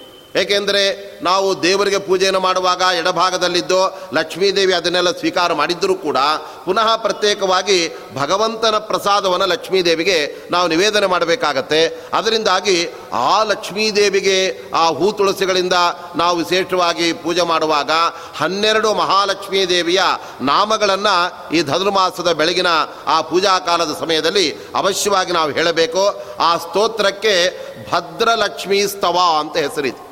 ಅದಕ್ಕೆ ಪ್ರತ್ಯೇಕವಾದ ಒಂದು ಹೆಸರನ್ನು ಧರ್ಮಶಾಸ್ತ್ರ ಕೊಟ್ಟಿದೆ. ನಮ್ಮ ಮನೆಯಲ್ಲಿ ಲಕ್ಷ್ಮೀದೇವಿ ಭದ್ರವಾಗಿ ಉಳಿದುಕೊಳ್ಳಬೇಕು. ನಮಗೆ ಶಾಶ್ವತವಾದ ಸಂಪತ್ತು ನಮಗೆ ದೊರಕಬೇಕು ಅಂತ ಆಸೆ ಇದ್ದರೆ ಆ ಸಮಯದಲ್ಲಿ ಲಕ್ಷ್ಮೀ ದೇವಿಯನ್ನು ಹನ್ನೆರಡು ನಾಮಗಳಿಂದ ಸ್ತೋತ್ರ ಮಾಡಿ, ಆ ದೇವಿಯನ್ನು ಕೂಡ ಆರಾಧನೆ ಮಾಡಿ, ಭಗವಂತನಿಗೆ ನಿವೇದಿತವಾದ, ಭಗವಂತನ ಉಚ್ಛಿಷ್ಟ ರೂಪವಾದಂತಹ, ಆ ಗಂಡನ ಆ ಒಂದು ಪ್ರಸಾದ ರೂಪವಾದಂತಹ ಈ ಉದ್ಗಾನವನ್ನು ಆ ಲಕ್ಷ್ಮೀದೇವಿಗೆ ಸಮರ್ಪಣೆ ಮಾಡಿದಾಗ ಲಕ್ಷ್ಮೀದೇವಿ ಕೂಡ ಸಂತುಷ್ಟಳಾಗಿ ಅವರ ಮನೆಯಲ್ಲಿ ವಿಶೇಷವಾದ ತನ್ನ ಅನುಗ್ರಹವನ್ನು ಮಾಡೋದರಿಂದ ಅವರಿಗೆ ಶ್ರೀಮಾನ್, ಅವರಿಗೆ ಸಂಪತ್ತು ಕೂಡ ವಿಶೇಷವಾಗಿ ಅದು ಬರುತ್ತೆ. ಜೊತೆಗೆ ವೈಷ್ಣವ ಜನ್ಮ ಜನ್ಮನಿ. ಮುಂದೆ ಭಗವಂತ, ಮುಂದೆ ನಮಗೆ ಎಷ್ಟೆಷ್ಟು ಜನ್ಮಗಳು ಹುಟ್ಟಲಿಕ್ಕಿದೆ ಆ ಎಲ್ಲ ಜನ್ಮಗಳು ಕೂಡ ವೈಷ್ಣವ ಜನ್ಮವಾಗುವಂತೆ ಭಗವಂತ ಮಾಡ್ತಾ ಇದ್ದಾನೆ. ಯಾಕೆಂದರೆ ಈ ಒಂದು ಆ ಭಗವಂತನ ಧನುರ್ಮಾಸ ಪೂಜೆಯನ್ನು ಮಾಡಿದ್ದದ ಒಂದು ಫಲವಾಗಿ ಅಂತ ಹೇಳ್ತಾ ಇದ್ದಾರೆ. ಸರಿ, ಇದನ್ನೆಲ್ಲ ಮಾಡೋದು ಹೇಗೆ? ಇದೆಲ್ಲ ನಮಗೆ ಗೊತ್ತಾಗಿದೆ. ಆದರೆ ಒಂದು ವೇಳೆ ನಮಗೆ ಬೆಳಿಗ್ಗೆ ಹೇಳೋದಕ್ಕೆ ಭಾಳ ಚಳಿ ಆಗಿಬಿಡುತ್ತೆ. ಆದ್ದರಿಂದ ಹೇಳಬೇಕು ಅಂತ ನಾವು ಬೆಳಗ್ಗೆ ಅಲಾರಾಮ್ ಇಟ್ಕೊಂಡಿರ್ತೇವೆ ನಾಲ್ಕು ಗಂಟೆಗೆ. ಅದು ಅಲಾರಾಮ್ ಹೊಡೆಯತ್ತೆ. ಅಯ್ಯೋ, ಇನ್ನೂ ಭಾಳ ಕಣ್ಣು ನಿದ್ದೆ ಬರ್ತಾ ಇದೆ. ಐದು ನಿಮಿಷ ಬಿಟ್ಟು ಎದ್ದೇಳೋಣ ಅಂತ ಹಾಗೆ ಮಲ್ಕೊಳ್ತೇವೆ. ಹೇಳುವಾಗ ಆರೂವರೆ ಆರೂವರೆ ಗಂಟೆ ಆಗಿಬಿಟ್ಟಿರುತ್ತೆ. ಆದ್ದರಿಂದ ನಮಗೆ ಕೆಲವು ಸಂದರ್ಭದಲ್ಲಿ ಈ ತರಹ ನಾವು ಬಿಡುವ ಪ್ರಸಂಗ ಬಂದುಬಿಡತ್ತೆ. ಅದಕ್ಕೋಸ್ಕರ ಒಂದು ವೇಳೆ ಧನುಮಾಸದ ಆಚರಣೆ ನಾವು ಮಾಡಲಿಲ್ಲ, ದೇವರಿಗೆ ಪೂಜೆಯನ್ನು ಮಾಡಲಿಲ್ಲ ಆ ಕಾಲದಲ್ಲಿ ಉಷಕ್ಕಾಲದಲ್ಲಿ ಅಂತ ಹೇಳಿದ್ರೆ ಅದರಿಂದ ಏನು ಹಾನಿಯಾಗುತ್ತೆ? ಅದರಿಂದ ನಮಗೇನಾದರೂ ತೊಂದರೆ ಇದೆಯಾ? ಅಂತ ಕೇಳಿದರೆ ಅದಕ್ಕೆ ಅಕಾರಣೇ ಪ್ರತ್ಯವಾಯ ಅಂತ ಧರ್ಮಶಾಸ್ತ್ರ ಹೇಳ್ತಾ ಇದೆ. ಏಕೆಂದರೆ ನಮ್ಮ ಶಾಸ್ತ್ರದ ಎಲ್ಲ ನಿಯಮಗಳು ಕೂಡ ಮಾಡಿದ್ರಿಂದ ಏನು ಫಲ ಅಂತ ತಿಳಿಸೋದರ ಜೊತೆಗೆ ನಾವು ಮಾಡದೇ ಇದ್ದರೆ ಅದರಿಂದ ಹಾನಿಗಳು ಕೂಡ ಬೇಕಾದಷ್ಟು ಇರುತ್ತೆ ಸಂಧ್ಯಾ ವಂದನೆಯನ್ನು ನಾವು ನಿತ್ಯ ನಾವು ಮಾಡಲೇಬೇಕು. ಮಾಡಲಿಲ್ಲ ಅಂತ ಆದರೆ ನಮ್ಮಿಂದ ಪಾಪಗಳು ದೂರವಾಗಲ್ಲ. ಆ ಪಾಪಗಳೆಲ್ಲ ನಮ್ಮಲ್ಲಿ ಸ್ಟಾಕ್ ಆಗ್ತಾ ಆಗ್ತಾ ಹೋಗಿಬಿಡತ್ತೆ. ಅದರಿಂದ ನಾವು ಭಗವಂತನಿಗೆ ಮತ್ತಷ್ಟು ದೂರವಾಗಿ ಅನೇಕ ದುಃಖಗಳಿಗೆ ನಾವು ಒಳಗಾಗಬೇಕಾಗುತ್ತೆ. ಆದ್ದರಿಂದ ಆ ಸಂಧ್ಯಾವಂದನಾದಿಗಳನ್ನು ಮಾಡದೇ ಇದ್ದರೆ ನಮಗೆ ಹೇಗೆ ಅನರ್ಥಗಳೆಲ್ಲ ಇದೆ? ಅದರಂತೆ ಇದು ಕೂಡ ನಿತ್ಯವಾದಂತಹ ಕ್ರಿಯೆ. ಅಂದರೆ ಇದು ಇಚ್ಛೆ ಇದ್ದರೆ ಮಾಡ್ಬೋದು, ಕಡ್ಡಾಯ ಅಲ್ಲ ಅಂತ ಭಾವಿಸ್ಲಿಕ್ಕಿಲ್ಲ. ಯಾಕೆಂದರೆ ಧನುರ್ಮಾಸದ ಆಚರಣೆಯು ಕೂಡ ಅವಶ್ಯವಾಗಿ ಮಾಡಲೇಬೇಕಾದದ್ದು ಅಂತ ಭಗವಂತನೇ ಅಪ್ಪಣೆ ಮಾಡಿದ್ದಾನೆ. ಆದ್ದರಿಂದ ಕೆಲವು ಸಂದರ್ಭದಲ್ಲಿ ಸೋಮಾರಿತನದಿಂದ, ಅತಿಯಾದ ನಿದ್ದೆಯಿಂದ, ಕೆಲಸಗಳ ಒತ್ತಡದಿಂದ ನಾವು ಧನುರ್ಮಾಸದಲ್ಲಿ ಕೂಡ ಏಳೋದೆ ಏಳುವರೆ ಗಂಟೆ ಮೇಲೆ. ಆಮೇಲೆ ನಿಧಾನವಾಗಿ ಎಂದಿನಂತೆ ಒಂದುವರೆಗೆ ನೈವೇದ್ಯ ಮಾಡಿ, ನಾವೆಲ್ಲ ದೇವರಿಗೆ ನೈವೇದ್ಯ ಮಾಡ್ತೇವೆ ಅಂತ ಹೇಳಿದ್ರೆ ಅದಕ್ಕೆ ಇಲ್ಲಿ ಒಂದು ತೊಂದರೆ, ಅನರ್ಥ ಏನು ಅಂತ ಅವ್ರು ಹೇಳ್ತಾ ಇದ್ದಾರೆ. ಉಷಃಪೂಜಾಂ ಧನುರ್ಮಾಸೆ ಯೋ ನ ಕುರ್ವೀತ ವೈಷ್ಣವೀಂ ಸಪ್ತ ಜನ್ಮಸು ರಿಕ್ತ ಹಾಸ್ಯಾತ್ ಕ್ಷಯರೋಗಿ ಅಂತ ಹೇಳ್ತಾ ಇದ್ದಾರೆ. ನೋಡಿ, ಧನುರ್ಮಾಸದ ಪೂಜೆಯನ್ನು ಯಾರು ಸುಮಾರಿತನದಿಂದ ಮಾಡೋದಿಲ್ಲ. ಅವರಿಗೂ ಬರತಕ್ಕಂಥ ಅವರಿಗೆ ಅದರಿಂದ ಫಲ ಅಥವಾ ತೊಂದರೆ ಎಂತಾದ್ದು ಅಂದರೆ ಏಳು ಜನ್ಮಗಳಲ್ಲಿ ಅವರು ದರಿದ್ರಾಗಿ ಹುಟ್ಟಿಬಿಡ್ತಾರಂತ. ನೋಡಿ, ಅದಕ್ಕೆ ನಾವೆಲ್ಲ ಬೇರೆ ಬೇರೆ ಹಿಂದಿನ ಜನ್ಮಗಳಲ್ಲಿ ಸರಿಯಾಗಿ ಈ ಒಂದು ಧನುಮಾಸದ ಆಚರಣೆಯನ್ನು ಮಾಡದೇ ಇದ್ದದ್ರಿಂದ ನಮಗೆ ದಾರಿದ್ರ್ಯಾದಿಗಳನ್ನು ಭಗವಂತ ಕೊಟ್ಬಿಡ್ತಾನೆ. ಆದರೆ ನಾವು ಪ್ರಯತ್ನಪೂರ್ವಕವಾಗಿ ಅದರ ಮಹತ್ವವನ್ನು ತಿಳಿದು ಆಚರಣೆ ಮಾಡಿದಾಗ ಸಂಪತ್ತನ್ನು ಭಗವಂತ ಕೊಡ್ತಾನೆ. ಆದ್ದರಿಂದ ಧನುಮಾಸದ ಸಮಯದಲ್ಲಿ ದೇವರಿಗೆ ಹುಗ್ಗಿ ನೈವೇದ್ಯವನ್ನು ನಾವು ಮಾಡಲಿಲ್ಲ ಅಂತಾದರೆ, ಅದರಿಂದ ನಮಗೆ ದರಿದ್ರರನ್ನಾಗಿ ಏಳು ಜನ್ಮಗಳಲ್ಲಿ ಹುಟ್ಟಿಸಿಬಿಡ್ತಾ ಇದ್ದಾನೆ. ಆದ್ದರಿಂದ ನಮ್ಮ ಮನೆಯಲ್ಲಿ ನೇರವಾಗಿ ಮಾಡಲಿಕ್ಕೆ ಆಗದೇ ಇದ್ದರೂ ಕೂಡ ಎಲ್ಲಿ ದೇವಸ್ಥಾನದಲ್ಲಿ ಅಥವಾ ವಿಶೇಷ ಸ್ಥಳಗಳಲ್ಲಿ ನಡೀತಾ ಇರುತ್ತೆ, ಅಲ್ಲಿ ನಾವು ಪೂಜೆಯನ್ನಾದರೂ ಕೊಟ್ಟು ನಮ್ಮ ಹೆಸರಿನಲ್ಲಿ ಭಗವಂತನಿಗೆ ಮುದ್ಗಾನ್ನದ ನೈವೇದ್ಯವನ್ನು ಮಾಡಿಸಿದ ಫಲವನ್ನು ನಾವು ಪಡೆದರೆ ಅದರಿಂದ ನಾವು ದರಿದ್ರತನವನ್ನು ನಾವು ಕಳ್ಕೊಳ್ತೇವೆ. ಅದರಿಂದ ಏಳು ಜನ್ಮಗಳಲ್ಲಿ ನಮಗೆ ಆ ದಾರಿದ್ರ್ಯ ಬರಬಾರದು, ನಾವು ದುಃಖಿಗಳಾಗಬಾರ್ದು ಅಂತಿದ್ದರೆ ಅವಶ್ಯವಾಗಿ ನಾವು ಈ ಸಂದರ್ಭದಲ್ಲಿ ಧನುಮಾಸದ ಆಚರಣೆ ಮಾಡಲೇಬೇಕು.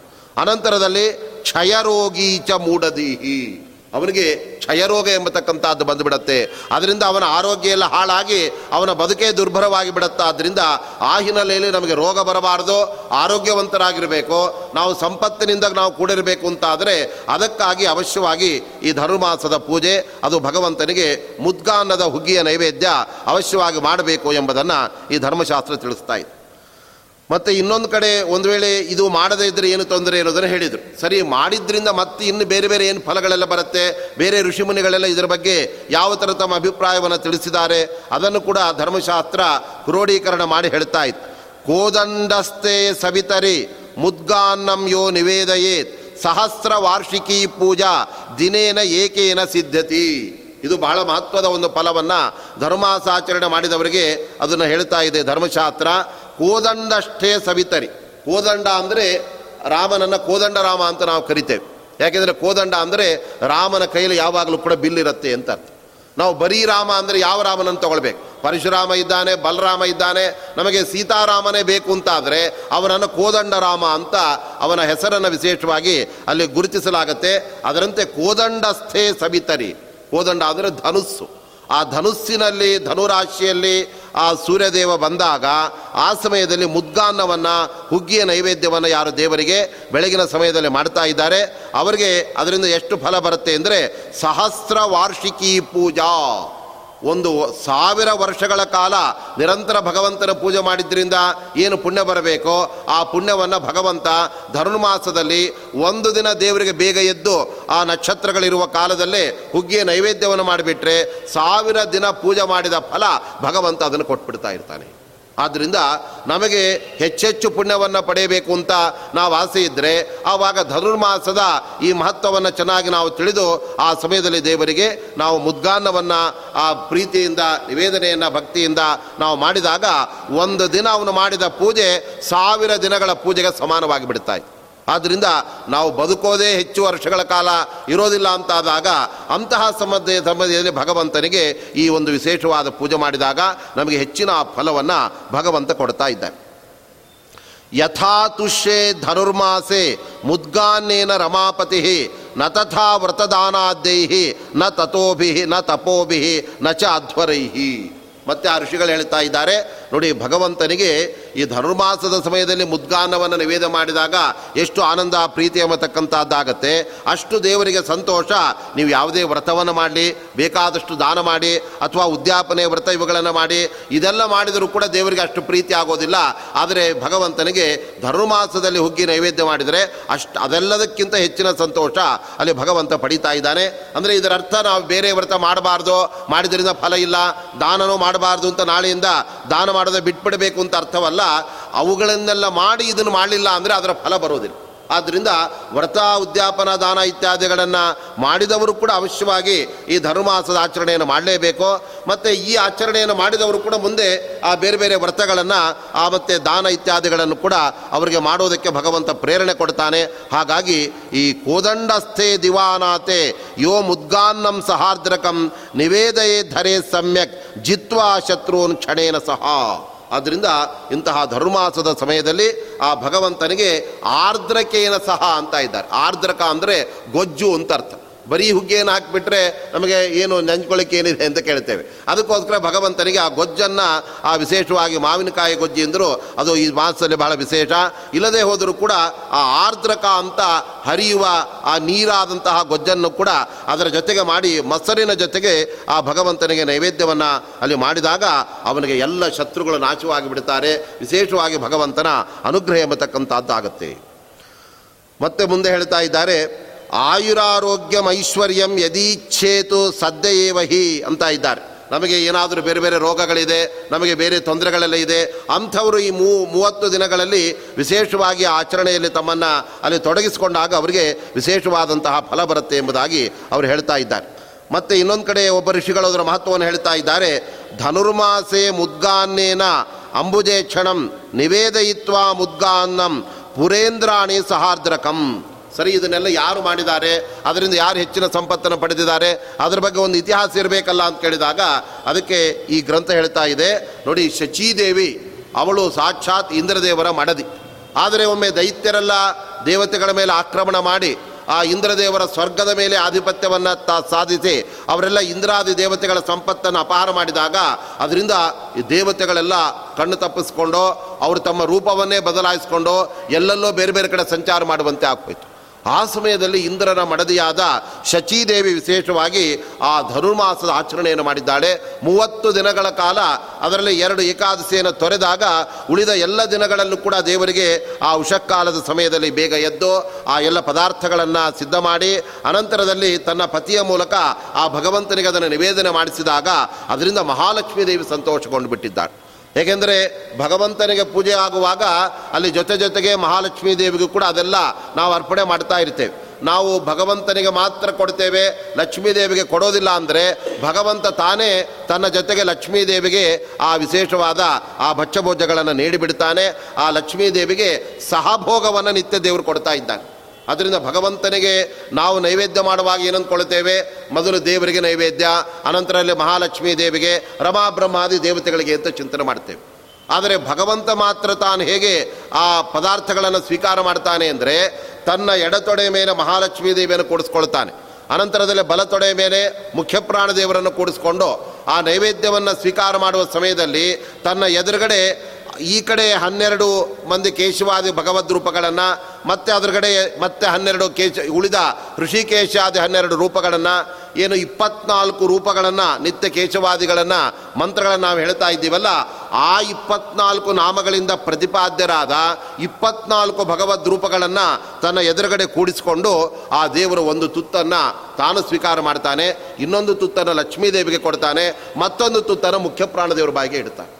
ಯಾಕೆ ಅಂದರೆ ಭಗವಂತ ಯಾವತ್ತೂ ಕೂಡ ಲಕ್ಷ್ಮಿಯನ್ನು ತನ್ನ ಹಿರಿಯ ಮಗನಾದ ಆ ಚತುರ್ಮುಖ ಅಥವಾ ವಾಯುದೇವರನ್ನು ಬಿಟ್ಟು ಊಟ ಮಾಡುವುದಿಲ್ಲವಾದ್ದರಿಂದ ಅವರಿಗೆಲ್ಲ ಸಹಭೋಗವನ್ನು ನಿತ್ಯದಲ್ಲಿ ಭಗವಂತ ಕೊಡ್ತಾ ಇರ್ತಾನೆ. ಹಾಗಾಗಿ ಭಗವಂತನ ಜೊತೆಗೆ ಲಕ್ಷ್ಮೀದೇವಿಗೂ ಸಮರ್ಪಣೆ ಆಗಿ ಆಗತ್ತೆ. ಆದರೂ ಕೂಡ ನಾವು ಅನುಸಂಧಾನ ಮಾಡುವ ಕ್ರಮ ಹೇಗೆ ಅಂದರೆ ಲಕ್ಷ್ಮೀದೇವಿ ಒಂದು ರೂಪದಿಂದ ಭಗವಂತನ ಎಡತೊಡೆ ಮೇಲೆ ಕೂತ್ಕೊಂಡು ದೇವರ ತುತ್ತನ್ನು ಇಡುವಾಗ ತಾನು ಕೂಡ ಅದನ್ನು ಸ್ವೀಕಾರ ಮಾಡ್ತಾ ಇರ್ತಾಳೆ. ಮತ್ತೊಂದು ರೂಪದಿಂದ ಲಕ್ಷ್ಮೀದೇವಿಯಾಗಿ ದೇವರಿಗೆ ಬಡಿಸೋದನ್ನು ಮಾಡ್ತಾ ಇರ್ತಾಳೆ.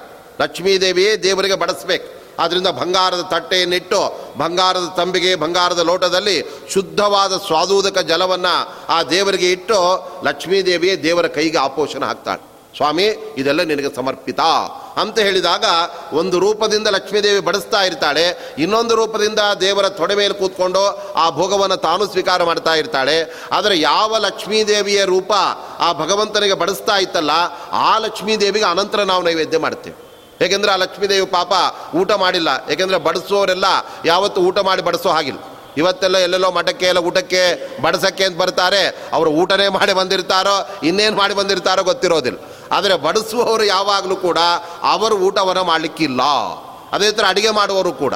ಇವಾಗೆಲ್ಲ ಅಡುಗೆ ಮಾಡೋರು ಏನು ಮಾಡಿದ್ದಾರೆ ಅಂದರೆ ಉದ್ದಿನೊಡೆ ಕರಿತಾ ಇದ್ರೆ ಹಸಿವಾಗಿದೆ ಅದೇ ನಮಗೆ ಫಲಾರ ಅಂತ ಅವರೇ ಮೊದಲು ತಿಂದು ಆಮೇಲೆ ದೇವರ ನೈವೇದ್ಯಕ್ಕೆ ಮಾಡ್ತಾರೆ. ಇನ್ನು ಕೆಲವರು ಹುಳಿ ಉಪ್ಪು ಸರಿಯಾಗಿದೆ ಇಲ್ಲೋ ಅಂತ ಎಡಗೈಯಲ್ಲಿ ಸಾರು ಹಾಕ್ಕೊಂಡೆ ನೆಕ್ಕಿ ಆಮೇಲೆ ಆ ಸರಿಯಾಗಿದೆ ಅಂತ ಕಳಿಸ್ಕೊಡ್ತಾ ಇರ್ತಾರೆ.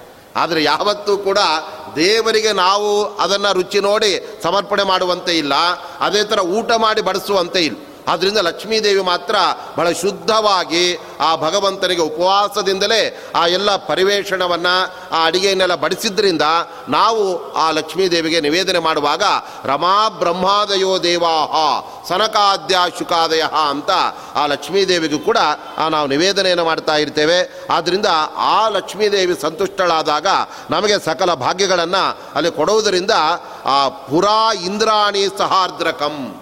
ಇಂದ್ರಾಣಿ ಅಂತಂದರೆ ಇಂದ್ರದೇವರ ಮಡದಿಯಾದ ಶಚಿದೇವಿ. ಆಕೆಯೂ ಕೂಡ ಬಹಳ ಭಕ್ತಿಯಿಂದ ಆ ವಿಷ್ಣುವಿಗೆ ನಿರಂತರ ಈ ಧನುಮಾಸದ ಸಮಯದಲ್ಲಿ ಪೂಜೆ ಮಾಡಿ ಆ ನೈವೇದ್ಯವನ್ನು, ಹುಗ್ಗಿಯನ್ನು ಅಲ್ಲಿ ಸಮರ್ಪಣೆ ಮಾಡಿದ್ರಿಂದ ಅವಳ ಕಷ್ಟಗಳೆಲ್ಲ ಕರಗುತ್ತಾ ಬಂತು. ಆನಂತರದಲ್ಲಿ ಭಗವಂತನ ಅನುಗ್ರಹದಿಂದ ಎಲ್ಲ ದೇವತೆಗಳು ಕೂಡ ದೈತ್ಯರ ವಿರುದ್ಧ ಅವರು ಯುದ್ಧವನ್ನು ಸಾರಿ ಆ ದೈತ್ಯರನ್ನು ಸೋಲಿಸಿಬಿಡ್ತಾರೆ. ಮರಳಿ ದೇವತೆಗಳಿಗೆಲ್ಲ ಅವರಿಗೆ ಸ್ವರ್ಗದ ಐಸಿರಿ ಬಂತು. ಆ ರೀತಿ ಸ್ವರ್ಗದ ಆಧಿಪತ್ಯ, ಅವರಿಗೆ ಸಂಪತ್ತೆಲ್ಲ ಇಂದ್ರಾದಿ ದೇವತೆಗಳಿಗೆ ಅಲ್ಲಿ ಬರೋದಕ್ಕೆ ಒಂದು ಸಣ್ಣ ಕಾರಣ ಯಾವುದು ಅಂತ ಹೇಳಿಬಿಟ್ರೆ, ಅದೇ ಇಂದ್ರಾಣಿಯಾದ ಶಚೀದೇವಿ ಮಾಡಿದಂತಹ ಧರ್ಮಾಸದ ಪೂಜೆ. ಅದರಿಂದ ಭಗವಂತ ಸಂತುಷ್ಟನಾಗಿ ಲಕ್ಷ್ಮೀದೇವಿಯು ಕೂಡ ಬೇಗ ಈ ಶಚಿದೇವಿಗೆ, ಈ ಇಂದ್ರದೇವರಿಗೆ ಸಂಪತ್ತಿ ಹೆಚ್ಚಿಗೆ ಬರಲಿ ಅಂತ ಅವಳೇ ಅನುಗ್ರಹ ಮಾಡಿದಾಗ, ಆ ಸಂಪತ್ತಿನ ಅಧಿದೇವತೆಯ ಅನುಗ್ರಹವಾದಾಗ ಅವರೆಲ್ಲ ಮರಳಿ ಸಂಪತ್ತನ್ನು ಪಡೆದಿದ್ದಾರೆ. ಪುರೇಂದ್ರಾಣಿ ಸಹಾರ್ದ್ರಕಂ. ಆ ಭಗವಂತನಿಗೆ ಆ ಎಲ್ಲ, ಆ ಮುದ್ಗಾನ್ನವನ್ನು, ಆ ಹುಗ್ಗಿಯನ್ನು ಅವರು ನಿವೇದನೆ ಮಾಡಿದ್ದಾರೆ. ವಿಷ್ಣವೇ ದುಃಖಿತ ಸಾಧ್ವಿ ನಿತ್ಯೈಶ್ವರ್ಯಂ ಅವಾಪಸ ಮೊದಲು ಎಷ್ಟೊಂದು ದುಃಖ ಪಡ್ತಾ ಇದ್ಲೋ, ಸಂಪತ್ತೇನು ಕೂಡ ಇಲ್ಲದೆ. ಆದರೆ ಭಗವಂತನ ಆರಾಧನೆಯನ್ನು ಆ ಧನುರ್ಮಾಸದಲ್ಲಿ ಮಾಡಿದಾಗ ಶಾಶ್ವತವಾದ ಸಂಪತ್ತನ್ನೇ ಮತ್ತೆ ಮರಳಿ ಆ ಶಚಿದೇವಿ ಪಡೆದಿದ್ದಾಳೆ. ಅದಕ್ಕೋಸ್ಕರ ನಾವು ಕೂಡ ಸಂಪತ್ತನ್ನು ನಾವು ಪಡೆಯುವುದಕ್ಕೋಸ್ಕರ ನಾವು ದೇವತೆಗಳಿಗೆ, ಭಗವಂತನಿಗೆ, ಲಕ್ಷ್ಮೀದೇವಿಗೆ ನಾವು ಮರೆ ಹೋಗಬೇಕೇ ಹೊರತಾಗಿ. ಅದು ಬಿಟ್ಟು ಬೇರೆ ಯಾರ್ಯಾರೋ ಕೈಯಲ್ಲಿ ದುಡ್ಡನ್ನು ಕೊಟ್ಟು ಅವರು ನಮಗೆ ಜಾಸ್ತಿ ಮಾಡಿಕೊಡ್ತಾರೆ, ಅವರು ಕೊಡ್ತಾರೆ ಅಂತ ಅವರನ್ನು ನಾವು ನೆನಿತಾ ಕೂತ್ಕೊಂಡ್ರೆ ನಮ್ಮ ದುಡ್ಡು ಹೊಟ್ಟೋಗತ್ತೆ ನಮಗೆ ಶಾಶ್ವತವಾದ ಸಂಪತ್ತು ಬರಲ್ಲ. ಆದ್ದರಿಂದ ಶಾಸ್ತ್ರ ಹೇಳ್ತಾ ಇದೆ, ನಾವು ಹನ್ನೆರಡು ಬಾರಿ ಈ ಪೂಜೆಯನ್ನು ಮಾಡುವ ಸಮಯದಲ್ಲಿ ಲಕ್ಷ್ಮೀದೇವಿಯ ನಾಮಗಳನ್ನು ನಾವು ಉಚ್ಚಾರಣೆ ಮಾಡಿಬಿಟ್ಟಾಗ ಅದರಿಂದ ಲಕ್ಷ್ಮೀದೇವಿ ಸಂತುಷ್ಟಳಾಗಿ ಅದರಿಂದಲೇ ನಮಗೆ ಸಂಪತ್ತನ್ನು ಕೊಟ್ಬಿಡ್ತಾಳೆ. ಏಕೆಂದರೆ ದೇವತೆಗಳೆಲ್ಲ ಅವರುಗಳೆಲ್ಲ ನಮ್ಮಿಂದ ಹೆಚ್ಚಿನ ಒಂದು ಪೂಜೆಯನ್ನೆಲ್ಲ ನಿರೀಕ್ಷೆ ಮಾಡೋದೇ ಇಲ್ಲ. ಇವರಿಗೆಲ್ಲ ಮನುಷ್ಯರು ಬೆಳಿಗ್ಗೆ ಹೇಳೋದೇ ಕಷ್ಟ ಇವರು. ಎದ್ದೇನೋ ಹುಗ್ಗಿ ನೈವೇದ್ಯ ಮಾಡಿದ್ದಾರೆ ಅಂದರೆ ಅವ್ರಿಗೆ ಬೇಕಾದ ಫಲ ಕೊಡಲಿಲ್ಲ ಅಂದರೆ ನಾಳೆಯಿಂದ ಎಲ್ಲಾದರೂ ನಿಲ್ಲಿಸ್ಬಿಡ್ತಾರೆ ಅಂತ ಮೊದಲೇ ಆ ದೇವತೆಗಳೆಲ್ಲ ಫಲ ಕೊಟ್ಬಿಡ್ತಾರೆ. ಆದ್ದರಿಂದ ಲಕ್ಷ್ಮೀದೇವಿ ಸಂತುಷ್ಟಳಾಗಿ ಆ ಎಲ್ಲ ಫಲವನ್ನು ಅಲ್ಲಿ ಇಂದ್ರದೇವರಿಗೆ ಕೊಟ್ಟಿದ್ದಾರೆ. ಆದ್ದರಿಂದಲೇ ಆ ಇಂದ್ರದೇವರು ಆ ಬಹಳ ಸಂಪತ್ತನ್ನು ಪಡೆದು ಸಂತುಷ್ಟರಾಗಿ ಆ ಲಕ್ಷ್ಮೀದೇವಿಯನ್ನು ಸ್ತೋತ್ರ ಮಾಡಿದ್ದೇ ಆ ವಿಶೇಷವಾದ ಲಕ್ಷ್ಮೀ ಸ್ತೋತ್ರ ಅಂತ ಒಂದು ಪ್ರಸಿದ್ಧವಾಗಿದೆ. ಅದು ಶ್ರೀದೇವಿಯ ಆ ಒಂದು ನಮಸ್ತೇಸ್ತು ಮಹಾಮಾಯಿ, ಶ್ರೀಪೀಠೆ ಸುರಪೂಜಿತೆ ಅಂತ ಎಲ್ಲ ದೇವತೆಗಳನ್ನು ಪೀಠವನ್ನಾಗಿ ಮಾಡಿಕೊಂಡು ಆ ಕುಳಿತಿರ್ತಕ್ಕಂಥವಳೆ ಮಹಾಲಕ್ಷ್ಮೀ ದೇವಿ ಆದ್ದರಿಂದ ನಿನ್ನನ್ನು ಎಲ್ಲ ಬ್ರಹ್ಮಾದಿ ದೇವತೆಗಳು ಸ್ತೋತ್ರ ಮಾಡ್ತಾರಮ್ಮ. ಅವರಿಗೂ ಕೂಡ ಸತ್ಯಲೋಕದ ಆಧಿಪತ್ಯ ಬೇಕು ಅಂದರೆ ಬ್ರಹ್ಮದೇವರು ಲಕ್ಷ್ಮೀದೇವಿಗೆ ಮೊರೆ ಹೋಗಲೇಬೇಕು. ವಾಯುದೇವರು ಕೂಡ ಬ್ರಹ್ಮಾಂಡದ ಎಲ್ಲ ವ್ಯಾಪಾರವನ್ನು ಅವರು ನಡೆಸಬೇಕಾದ್ರೆ ಲಕ್ಷ್ಮೀದೇವಿ ಅನುಗ್ರಹ ಬೇಕೇ ಬೇಕು. ಅದರಿಂದ ಅವರೆಲ್ಲರಿಂದ ವಂದಿತಳಾದ ಅಂತಹ ನಿನಗೆ ನಮಸ್ಕಾರ ಅಂತ ಎಂಟು ಶ್ಲೋಕಗಳಿಂದ ಆ ಮಹಾಲಕ್ಷ್ಮೀ ದೇವಿಯನ್ನು ಇಂದ್ರದೇವರು ಸ್ತೋತ್ರ ಮಾಡಿದ್ದಾರೆ. ಅದೊಂದು ಪ್ರಸಿದ್ಧವಾದ ಸ್ತೋತ್ರ.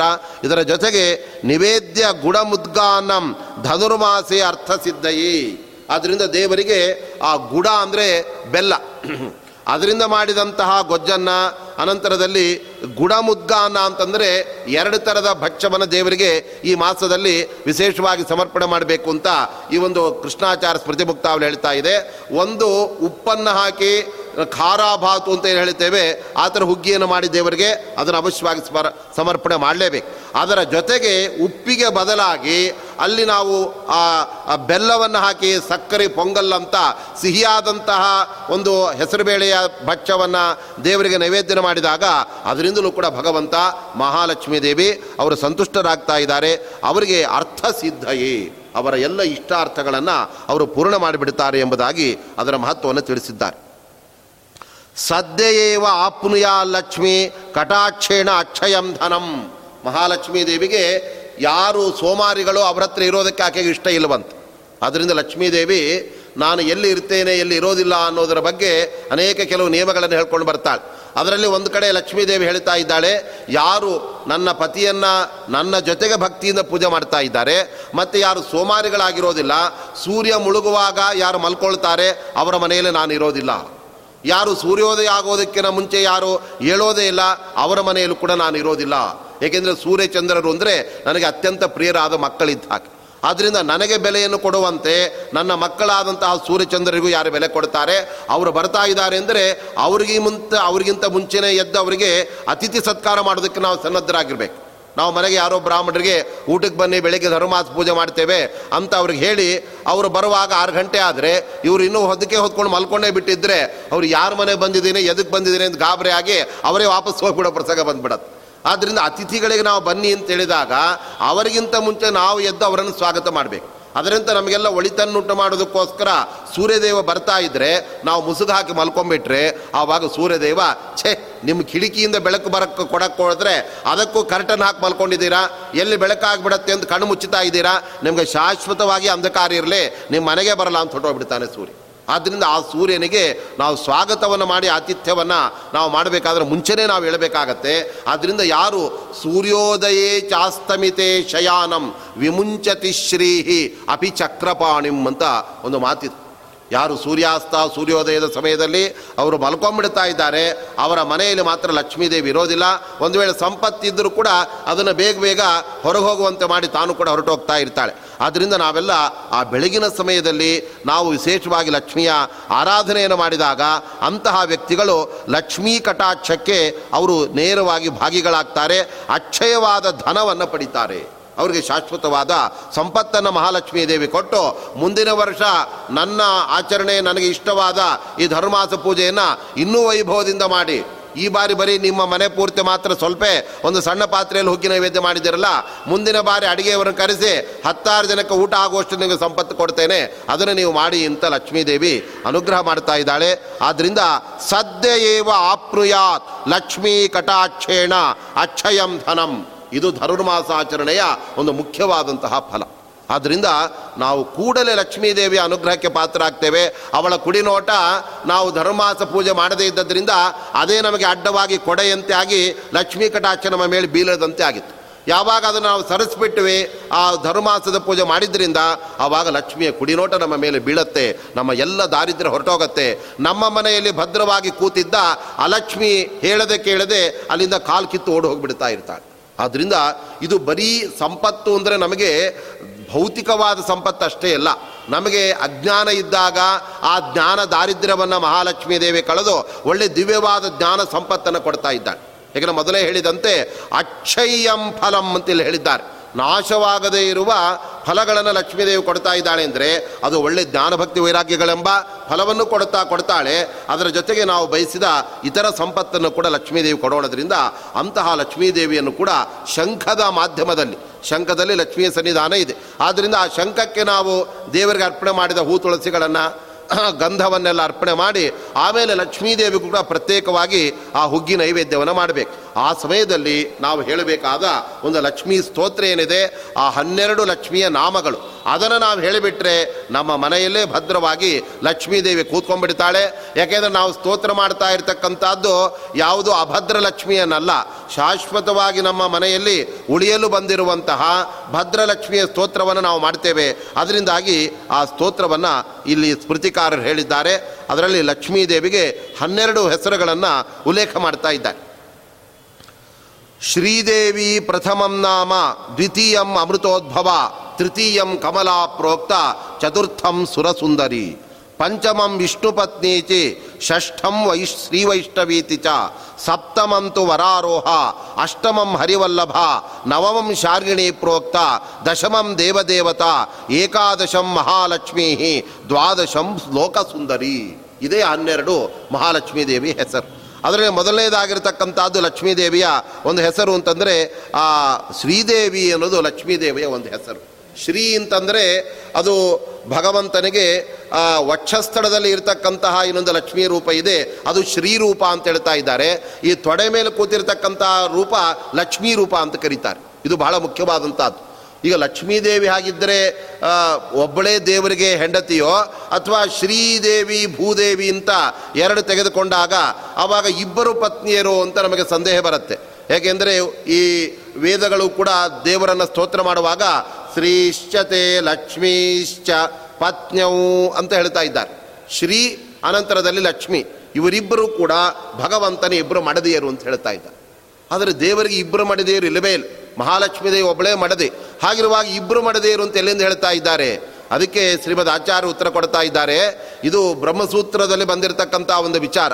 ಬ್ರಹ್ಮಸೂತ್ರ ಭಾಷ್ಯದಲ್ಲಿ ಮಧ್ವಾಚಾರ್ಯರು ಹೇಳ್ತಾರೆ, ನೋಡಿ, ಲಕ್ಷ್ಮೀದೇವಿಯ ರೂಪಗಳು ಎರಡು, ಮೂಲತಃ ಆಕೆ ಒಬ್ಬಳೇ ಆಗಿದ್ದಾಳೆ. ಆದ್ದರಿಂದ ಯಾವುದು ಲಕ್ಷ್ಮೀ ರೂಪ, ಯಾವುದು ಶ್ರೀರೂಪ ಅಂತಂದರೆ, ಅಂಕಂ ಸ್ಥಿತ ಲಕ್ಷ್ಮೀ ವಕ್ಷಸಿ ಲಕ್ಷಣಭೂತ ಶ್ರೀಹಿ ಅಂತ ಒಂದು ಕಡೆ ವಾಕ್ಯ ಬರ್ತಾ ಅಂದರೆ ಯಾರು ತೊಡೆ ಮೇಲೆ ಕೂತಿದ್ದಾರೆ, ಅವಳು ಲಕ್ಷ್ಮೀದೇವಿ ಆಗಿದ್ದಾಳೆ ಭಗವಂತನ ಹೃದಯದಲ್ಲೇನಿದ್ದಾಳಲ್ಲ ಆಕೆಯೇ ಶ್ರೀ ಅನಿಸಿದ್ದಾಳೆ ಆದ್ದರಿಂದ ಭಗವಂತನಿಗೆ ಶ್ರೀವತ್ಸ ಅಂತ ಒಂದು ಚಿಹ್ನೆ ಇದೆ. ಯಾಕೆಂದರೆ ಇಲ್ಲಿರೋದು ಶ್ರೀ ಅನ್ನುವ ರಮಾರೂಪವೇ ಹೊರತಾಗಿ ಲಕ್ಷ್ಮಿ ಅನ್ನುವ ರಮಾರೂಪ ಅಲ್ಲ. ಅದರಿಂದ ಭಗವಂತನ ಹೃದಯದಲ್ಲಿ ಶ್ರೀ ಅನ್ನತಕ್ಕಂಥ ಶ್ರೀದೇವಿ ಅಲ್ಲಿ ಇದ್ದದ್ರಿಂದ ದೇವರಿಗೆ ಶ್ರೀವತ್ಸ ಅನ್ನೋ ಹೆಸರೇ ಬಂದಿದೆ. ಎಲ್ಲೂ ಕೂಡ ಭಗವಂತನನ್ನು ಲಕ್ಷ್ಮೀವತ್ಸ, ಕಮಲಾವತ್ಸ ಅಂತಲ್ಲಿ ಹೇಳೋದಿಲ್ಲ. ಯಾಕೆಂದರೆ ಇಲ್ಲಿರುವ ರೂಪ ಅದು ಶ್ರೀ ಅನ್ನುವ ಆ ಲಕ್ಷ್ಮೀದೇವಿಯ ರೂಪವಾಗಿದೆ.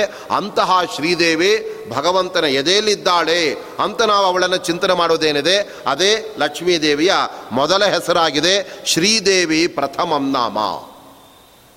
ಅನಂತರ ಎರಡನೇದಾಗಿರ್ತಕ್ಕಂಥದ್ದು ಲಕ್ಷ್ಮೀ ಹೆಸರು ಯಾವುದು ಅಂದರೆ ಅಮೃತೋದ್ಭವ ಅಂತ ಇದ್ದಾರೆ. ನಿಜವಾಗಲೂ ಕೂಡ ಲಕ್ಷ್ಮೀದೇವಿಗೆ ಹುಟ್ಟೇ ಇಲ್ಲ. ಭಗವಂತನಂತೆ ಮಹಾಲಕ್ಷ್ಮೀ ದೇವಿ ಕೂಡ ಅನಾದಿ ನಿತ್ಯಳಾಗಿದ್ದಾಳೆ ಮುಕ್ತಳಾಗಿದ್ದಾಳೆ. ಅವಳಿಗೆ ಹುಟ್ಟು ಅಂದರೆ ಅದು ಕೇವಲ ಅವತಾರ ಅಷ್ಟೇ. ರುಕ್ಮಿಣಿಯಾಗಿ, ಸೀತೆಯಾಗಿ ಲಕ್ಷ್ಮೀದೇವಿ ಅವತಾರವನ್ನು ತಗೊಳ್ತಾಳೆ. ಆದರೆ ಪ್ರಾದುರ್ಭಾವ ಅಂತ ಅದನ್ನು ಕರೀತಾರೆ. ಎಲ್ಲೂ ಕೂಡ ಲಕ್ಷ್ಮೀದೇವಿಗೆ ನಮ್ಮಂತೆ ಗರ್ಭವಾಸದ ದುಃಖ ಅದೆಲ್ಲವೂ ಕೂಡ ಯಾವತ್ತೂ ಇಲ್ಲವೇ ಇಲ್ಲ. ಆದ್ದರಿಂದ ಎಂದೂ ಹುಟ್ಟದೇ ಇರತಕ್ಕಂತಹ ಮಹಾಲಕ್ಷ್ಮೀ ದೇವಿ ಕೊನೆಗೆ ದೇವದಾನವರ ಆ ಒಂದು ದಾರಿದ್ರ್ಯವನ್ನು ದೂರ ಮಾಡಬೇಕು ಅಂತ ವಿಶೇಷವಾಗಿ ಸಂಪತ್ತು ಬೇಕು ಅಂತ ಯಾವ ದೇವತೆಗಳೆಲ್ಲ ಸಮುದ್ರ ಮಥನಕ್ಕೋಸ್ಕರ ಅವರು ಮುಂದಾದ್ರಲ್ಲ, ಆ ದೇವತೆಗಳಿಗೆ ಸಮುದ್ರವನ್ನು ದೊರಕಿಸಿಕೊಡಬೇಕು ಅಂತ ಮಹಾಲಕ್ಷ್ಮೀ ದೇವಿಯಲ್ಲಿ ಪ್ರಾದುರ್ಭೂತಳಾಗ್ತಾ ಇದ್ದ. ಯಾಕೆ ಅಂದರೆ ಈ ಇಂದ್ರಾದಿ ದೇವತೆಗಳೆಲ್ಲ ದೂರ್ವಾಸರಿಗೆ ಅಪಮಾನ ಮಾಡಿದ್ದರಿಂದ ಅಂದರೆ ನೋಡಿ, ಯಾವಾಗಲೂ ದೊಡ್ಡವರಿಗೆ ನಾವು ಅಪಮಾನ ಮಾಡಿದರೆ ನಮ್ಮ ಸಂಪತ್ತೆಲ್ಲ ಹೊಟ್ಟೋಗುತ್ತೆ.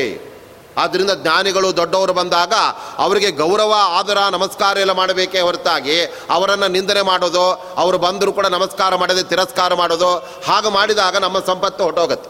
ಇಂದ್ರದೇವರು ಮಾಡಿದ್ದು ಅದೇನೆ. ಅವರಿಗೆ ಇಂದ್ರಹ ತ್ರಿಭುವನೈಶ್ವರ್ಯ ಮದೋದ್ಧತಃ ಅಂತ ಹೇಳಿಬಿಡ್ತಾ ಇದ್ದ. ಎಲ್ಲ ಮೂರು ಲೋಕಗಳ ಒಡೆಯ ನಾನು ಅನ್ನುವ ಅಹಂಕಾರದಿಂದ ತನ್ನ ಬಳಿ ಅನುಗ್ರಹ ಮಾಡಲು ಬಂದ ದೂರ್ವಾಸರನ್ನು ಅಪಮಾನಗೊಳಿಸಿದ್ದರಿಂದ ಲಕ್ಷ್ಮೀದೇವಿ ನಿನಗೆ ದೂರ ಆಗಲಿ ಅಂತ ಅವರು ಶಾಪ ಕೊಟ್ಟರು ಇಡೀ ಮೂರು ಲೋಕಗಳಲ್ಲಿ ಲಕ್ಷ್ಮೀದೇವಿ ಅಂತರ್ಧಾನ ಆಗಿಬಿಟ್ಟು ಲಕ್ಷ್ಮೀದೇವಿ ಇಲ್ಲ ಅಂದರೆ ನಮ್ಮ ಗತಿಯೇನು ಯಾವ ಸಂಪತ್ತೇ ಇಲ್ಲ ಅಂತ ಆಗೋಯ್ತು. ಆ ಸಮಯದಲ್ಲಿ ಅವರೆಲ್ಲ ಸಮುದ್ರ ಮತನ ಮಾಡಿ ಮರಳಿ ಸಂಪತ್ತನ್ನು ಪಡೆಯಬೇಕು ಅಂತ ಆ ಭಗವಂತನೇ ಅಪ್ಪಣೆ ಮಾಡಿದಾಗ ಆ ಭಗವಂತನ ಆಜ್ಞೆಯಿಂದ ಅಮೃತದ ಮಧ್ಯದಲ್ಲಿ ಉದ್ಭವಿಸಿದ ಮಹಾದೇವಿಯೇ ಅಮೃತೋದ್ಭವ ಅಂದರೆ ಆ ಲಕ್ಷ ಅಲ್ಲಿ ಸಮುದ್ರದಲ್ಲಿ ಮಹಾಲಕ್ಷ್ಮೀ ದೇವಿ ಅವತಾರವನ್ನು ಮಾಡಿದ್ದಾಳೆ. ತೃತೀಯಂ ಕಮಲಾ ಪ್ರೋಕ್ತ. ಲಕ್ಷ್ಮೀದೇವಿಗೆ ಕಮಲಾ ಅಂತ ಇನ್ನೊಂದು ಹೆಸರು ಕೂಡ ಇದೆ. ಆದ್ದರಿಂದ ಅವಳು ಎರಡು ಆ ರೀತಿಯಾಗಿ ಕಮಲೆ ಅಂತ ಅವಳನ್ನು ಕರೀತಾರೆ. ಯಾಕಂದರೆ ಲಕ್ಷ್ಮೀದೇವಿಗೆ ಕಮಲ, ಪುಷ್ಪ ಬಹಳ ಇಷ್ಟವಾದಂಥದ್ದು. ಆ ಕಮಲ ಪುಷ್ಪಗಳಲ್ಲಿ ಹೆಚ್ಚಾಗಿ ಬೆಳೆಯೋದು ಎಲ್ಲಿ ಅಂದರೆ ಈ ಕೊಲ್ಹಾಪುರದ ಪರಿಸರದಲ್ಲಂತ. ಆದ್ದರಿಂದ ಅಲ್ಲೆಲ್ಲ ಎಲ್ಲ ಕಡೆಯಲ್ಲೂ ಕೂಡ ತಾವರೆಗಳು ಆ ಸರೋವರದಲ್ಲಿ ಮೇಲಕ್ಕೆ ಅರಳೆ ಅರಳಿ ನಿಂತು ಬಿಟ್ಟಿರತ್ತೆ. ಮಹಾಲಕ್ಷ್ಮೀ ದೇವಿಗೆ ಕಮಲ ಅಂದರೆ ಬಹಳ ಇಷ್ಟ. ಅದಕ್ಕೋಸ್ಕರ ಆಕೆ ಅಲ್ಲಿಯೇ ಹೋಗಿ ನೆಲೆಸಿಬಿಟ್ಟಿದ್ದಾಳೆ. ಆದ್ದರಿಂದ ಆ ಲಕ್ಷ್ಮೀ ದೇವಿಗೆ ಕಮಲ, ಪದ್ಮ ಅಂತಲೂ ಕೂಡ ಆ ಹೆಸರಿದೆ. ಚತುರ್ಥಂ ಲೋಕ ಸುಂದರಿ. ನಾಲ್ಕನೆಯದಾಗಿ ಲಕ್ಷ್ಮೀದೇವಿಗೆ ಈ ಮೂರು ಲೋಕಗಳಲ್ಲೂ ಕೂಡ ಪರಮ ಸುಂದರಿ ಅಂತ ಅಂಥ ಅದ್ಭುತವಾದ ಸೌಂದರ್ಯವನ್ನು ಪಡೆದಿದ್ದರಿಂದ ಆ ಹೆಸರು ಬಂದಿದೆ. ಅನಂತರದಲ್ಲಿ ವಿಷ್ಣುಪತಿ ಎಂಬುದಾಗಿ ಅವಳನ್ನು ಕರಿತಾಳೆ, ಕರಿತಾ ಇದ್ದಾರೆ. ಏಕೆಂದರೆ ಲಕ್ಷ್ಮೀದೇವಿ ಎಲ್ಲಾದರೂ ತಾನು ಅವತಾರ ಮಾಡಿದರೆ ಭಗವಂತನನ್ನೇ ಕೈ ಹಿಡಿದು ದೇವರ ಮಡದಿ ಆಗ್ತಾಳೆ ಹೊರತಾಗಿ. ಒಂದು ವೇಳೆ ದೇವರ ಕೈ ಹಿಡಿಯೋದಕ್ಕೆ ಅವಕಾಶ ಆ ಸಮಯದಲ್ಲಿ ಇಲ್ಲ ಅಂದರೆ ಮದುವೆ ಆಗದೆ ಹಾಗೆ ಉಳಿತಾಳೆ ಹೊರತಾಗಿ. ಎಲ್ಲೂ ಕೂಡ ಇನ್ನೊಬ್ಬರನ್ನು ಮದುವೆ ಮಾಡ್ಕೊಳ್ಳೋದಿಲ್ಲ. ಹೇಗೆ ಬೇರೆ ಬೇರೆ ಕೆಲವು ಕನ್ಯೆಯರೆಲ್ಲ ಯಾರೋ ಒಬ್ಬರನ್ನು ಮದುವೆ ಮಾಡ್ಕೊಳ್ಬೇಕು ಅಂತ ಆಸೆ ಪಟ್ಟಿರ್ತಾರೆ. ಅವನು ಸಿಗೋದಿಲ್ಲ ಅಂದರೆ ಇನ್ಯಾರು ಆದರೂ ಆಯಿತು, ಇವನಾದರೂ ಸಿಕ್ತಲ್ಲ ಅಂತ ಮಾಡ್ಕೊಂಡ್ಬಿಡ್ತಾರೆ ಹಾಗೆ ಲೋಕದಲ್ಲಿ ಬಯಸಿದ ವ್ಯಕ್ತಿ, ಪಡೆದ ವ್ಯಕ್ತಿ ಬೇರೆ ಬೇರೆ ಆಗಿರ್ಬೋದು. ಆದರೆ ಲಕ್ಷ್ಮೀದೇವಿಗೆ ಮಾತ್ರ ಯಾವ ನಾರಾಯಣನನ್ನು ಆಕೆ ಸದಾ ಬಯಸ್ತಾ ಇದ್ದಾಳೆ, ಆತನನ್ನೇ ತನ್ನ ಎಲ್ಲ ಅವತಾರ ರೂಪಗಳಲ್ಲಿ ಮದುವೆ ಮಾಡ್ಕೊಳ್ತಾಳೆ. ಒಂದು ವೇಳೆ ಭಗವಂತ ಸಿಗಲಿಲ್ಲ ಅಂದರೆ ಹಾಗೆ ಮದುವೆ ಆಗದೆ ಇದ್ದು ಬಿಡ್ತಾಳೆ. ಇದಕ್ಕೆ ಉದಾಹರಣೆ ಅಂದರೆ ಶ್ರೀಕೃಷ್ಣ ಪರಮಾತ್ಮ ನಂದಗೋಕುಲದಲ್ಲಿ ಅವನು ಬರುವಾಗ ಅಲ್ಲಿ ದುರ್ಗೆಯಾಗಿ ಸ್ವಯಂ ಮಹಾಲಕ್ಷ್ಮೀ ದೇವಿ ಅವತಾರ ಮಾಡಿತ್ತು. ಆದರೆ ದುರ್ಗೆಯಾಗಿ ಅವತಾರ ಮಾಡಿದ ಮೇಲೆ ಅಲ್ಲಿ ಕೃಷ್ಣನ ತಂಗಿ ಆಗಿಬಿಟ್ಲು ದುರ್ಗಾದೇವಿ. ಆವಾಗ ದುರ್ಗೆ ಯೋಚನೆ ಮಾಡಿದ್ಲು, ನಾನು ಮದುವೆ ಆದರೆ ಭಗವಂತನನ್ನೇ ಮದುವೆ ಆಗೋದು. ಆದರೆ ಆ ಭಗವಂತ ನನಗೆ ಅಣ್ಣನಾಗ್ಬಿಟ್ಟಿದ್ದಾನೆ. ಏಕೆ ಅಂತಂದರೆ ವಸುದೇವ ದೇವಕಿಯರಲ್ಲಿ ಅಲ್ಲಿ ಕೃಷ್ಣ ಪರಮಾತ್ಮ ಅವತಾರ ಮಾಡಿದ್ದು. ಇಲ್ಲಿ ನಂದಗೋಪ ಮತ್ತು ಯಶೋದೆಯರಲ್ಲಿ ದುರ್ಗಾದೇವಿ ಅವತಾರವನ್ನು ಮಾಡಿದ್ದು. ಆವಾಗ ನಂದಗೋಪ ಅನಂತರದಲ್ಲಿ ಈ ಈ ವಸುದೇವ ಅವರಿಬ್ಬರು ಅಣ್ಣ ತಮ್ಮಂದರು ಅಣ್ಣ ತಮ್ಮಂದರಾದ್ದರಿಂದ ನಾನು ಕೂಡ ಕೃಷ್ಣನಿಗೆ ತಂಗಿ ಆಗಿಬಿಟ್ನಲ್ಲ ಆದ್ದರಿಂದ ತಂಗಿ ಎಲ್ಲಾದರೂ ಅಣ್ಣನನ್ನು ಮದುವೆ ಮಾಡ್ಕೊಳ್ಳೋದೆ ಅಂಥೇಳಿ ಆ ಕೃಷ್ಣ ಪರಮಾತ್ಮ ಅಲ್ಲಿ ಬಂದ ಕೂಡಲೇ ಆಕೆ ನೇರವಾಗಿ ಕಂಸನ ಕೈಯಿಂದ ಜಾರ್ಕೊಂಡು ನೇರವಾಗಿ ದುರ್ಗಾ ಬೆಟ್ಟ ಅಂತ ಉಡುಪಿಯ ಆ ಪಾಜಕ ಕ್ಷೇತ್ರಕ್ಕೆ ಹೋಗಿ ದುರ್ಗೆ ನೆಲೆಸ್ಬಿಟ್ಲಂತ. ಇನ್ನೊಂದು ರೂಪದಿಂದ ಕಲ್ಕತ್ತಾ ಬಳಿ ಹೋಗಿ ಆ ಮಹಾಲಕ್ಷ್ಮೀ ದೇವಿ ದುರ್ಗಾದೇವಿ, ಕನ್ಯಾಕುಮಾರಿ ಅಂತ ಪ್ರಖ್ಯಾತಳಾಗ್ಬಿಟ್ಟು ಯಾಕೆಂದರೆ ಹುಟ್ಟಿದಾಗ ಸಣ್ಣ ದುರ್ಗೆಯಾಗಿದ್ದು ದೊಡ್ಡವಳಾದ ಮೇಲೆ ಕನ್ಯಾತ್ವ ಅವಳಿಗೆ ಬಂತು. ದೇವರನ್ನು ಬಿಟ್ಟು ಬೇರೆ ಮದುವೆ ಮಾಡ್ಕೊಳ್ಳೋದಿಲ್ಲ. ದೇವರಂತೂ ಮದುವೆ ಆಗೋ ಹಾಗಿಲ್ಲ. ಕೃಷ್ಣ, ನಾನು ಕನ್ಯೆಯಾಗಿ ಉಳ್ಕೊಂಡ್ಬಿಡ್ತೇನೆ ಅಂತ ಆ ಕನ್ಯಾಕುಮಾರಿಯಲ್ಲಿ ಇವತ್ತಿಗೂ ಕೂಡ ಮಹಾಲಕ್ಷ್ಮೀ ದೇವಿ ಕನ್ಯೆಯಾಗಿಯೇ ಉಳ್ಕೊಂಡಿದ್ದಾಳೆ. ಯಾಕೆಂದರೆ ಆಕೆ ಯಾವತ್ತೂ ಕೂಡ ವಿಷ್ಣುಪತ್ತಿ ಆದ್ದರಿಂದ ವಿಷ್ಣುವನ್ನು ಬಿಟ್ಟು ಬೇರೆ ಯಾರನ್ನು ಕೂಡ ಆಕೆ ಮದುವೆ ಆಗೋದಿಲ್ಲ. ಅದು ಮಹಾಲಕ್ಷ್ಮೀ ದೇವಿಯ ಒಂದು ವ್ರತವಾಗಿದೆ. ಆದ್ದರಿಂದ ಈ ಹಿನ್ನೆಲೆಯಲ್ಲಿ ಆ ವಿಷ್ಣುಪತಿ ಅನ್ನತಕ್ಕಂಥ ಹೆಸರು ಲಕ್ಷ್ಮೀ ದೇವಿಗೆ ಬಂದಿದೆ. ಶ್ರೀ ವೈಷ್ಣವೀತಿ ಚ.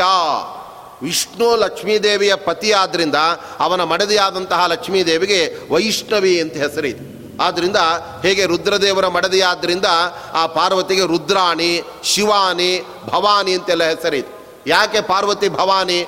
ಅವಳ ಪತಿ ಭವ, ಅಂದರೆ ರುದ್ರ. ಆದ್ದರಿಂದ ಇವಳು ಕೂಡ ಭವಾನಿ. ಹಾಗೆ ವಿಷ್ಣು ಆ ಮಹಾಲಕ್ಷ್ಮೀ ದೇವಿಯ ಪತಿಯಾದ್ದರಿಂದ ಅವನ ಮಡದಿಯಾದಂತಹ ಮಹಾಲಕ್ಷ್ಮೀ ದೇವಿಗೂ ಕೂಡ ಅದೇ ಥರ ಶ್ರೀ ವೈಷ್ಣವಿ ಅಂತ ಆ ಹೆಸರಿದೆ. ಅನಂತರದಲ್ಲಿ ವರಾರೋಹ ಅನ್ನೋದು ಬಹಳ ಇನ್ನೊಂದು ಮಹಾಲಕ್ಷ್ಮೀ ದೇವಿಯ ಹೆಸರು. ಇದು ನಿಜಲು ವರಾರೋಹ ಅನ್ನೋದು ಭಗವಂತನ ಒಂದು ಹೆಸರು ಕೂಡ ಆಗಿದೆ. ವಿಷ್ಣು ಸಹಸ್ರನಾಮದಲ್ಲಿ ನಾವು ನೋಡಿದಾಗ ವರಾರೋಹೋ ಮಹಾಬಲಹ ದೇವರಿಗೆ ವರಾರೋಹ ಅಂತ ಹೆಸರು. ಯಾಕೆ ಆ ಹೆಸರು ಭಗವಂತನಿಗೆ ಬಂದಿದೆ ಅಂತಂದರೆ ವರ ಅಂತಂದರೆ ಶ್ರೇಷ್ಠಳು ಅಂತ ಅರ್ಥ. ಯಾರಿಗಿಂತ ಚತುರ್ಮುಖ ಬ್ರಹ್ಮದೇವರು, ವಾಯುದೇವರು, ಇವರಿಗಿಂತ ವರಳು, ಶ್ರೇಷ್ಠಳಾದವರು ಯಾರು? ಮಹಾಲಕ್ಷ್ಮೀ ದೇವಿ. ಆ ಮಹಾಲಕ್ಷ್ಮೀ ದೇವಿ ಯಾವ ಭಗವಂತನ ಎಡತೊಡೆ ಮೇಲೆ ಹತ್ತಿ ಕೂತಿದ್ದಾಳೋ ಆದ್ದರಿಂದ ದೇವರಿಗೆ ವರಾರೋಹ. ಯಾಕಂದರೆ ಲಕ್ಷ್ಮೀದೇವಿ ಆ ಭಗವಂತನ ತೊಡೆ ಮೇಲೆ ಕೂತ್ಕೊಳ್ತಕ್ಕಂಥದ್ದು. ಯಾವಾಗಲೂ ಕೂಡ ಪುರುಷನ ಎರಡು ತೊಡೆಗಳಲ್ಲಿ ಒಂದು ತೊಡೆ ಎಡಭಾಗದ ತೊಡೆ, ಅದು ಪತ್ನಿ ಸ್ಥಾನವಾದರೆ ಬಲಭಾಗದ ತೊಡೆ ಅದು ಪುತ್ರ ಸ್ಥಾನ ಅಂತಿದೆ. ಆದ್ದರಿಂದ ಗಂಡು ಮಕ್ಕಳು ಹುಟ್ಟಿದಾಗ ಆ ಮಕ್ಕಳನ್ನು ಕುಡಿಸ್ಕೊಳ್ಬೇಕಾದ್ರೆ ಎಲ್ಲಿ ಕುಡಿಸ್ಕೊಳ್ಬೇಕು ತಂದೆ? ಅವನು ಬಲತೊಡೆ ಮೇಲೆ ಕುಡಿಸ್ಕೊಳ್ಬೇಕು. ಆವಾಗ ಅದು ಬಲತೊಡೆ ಅನ್ನೋದು ಮಕ್ಕಳ ಸಂಕೇತ.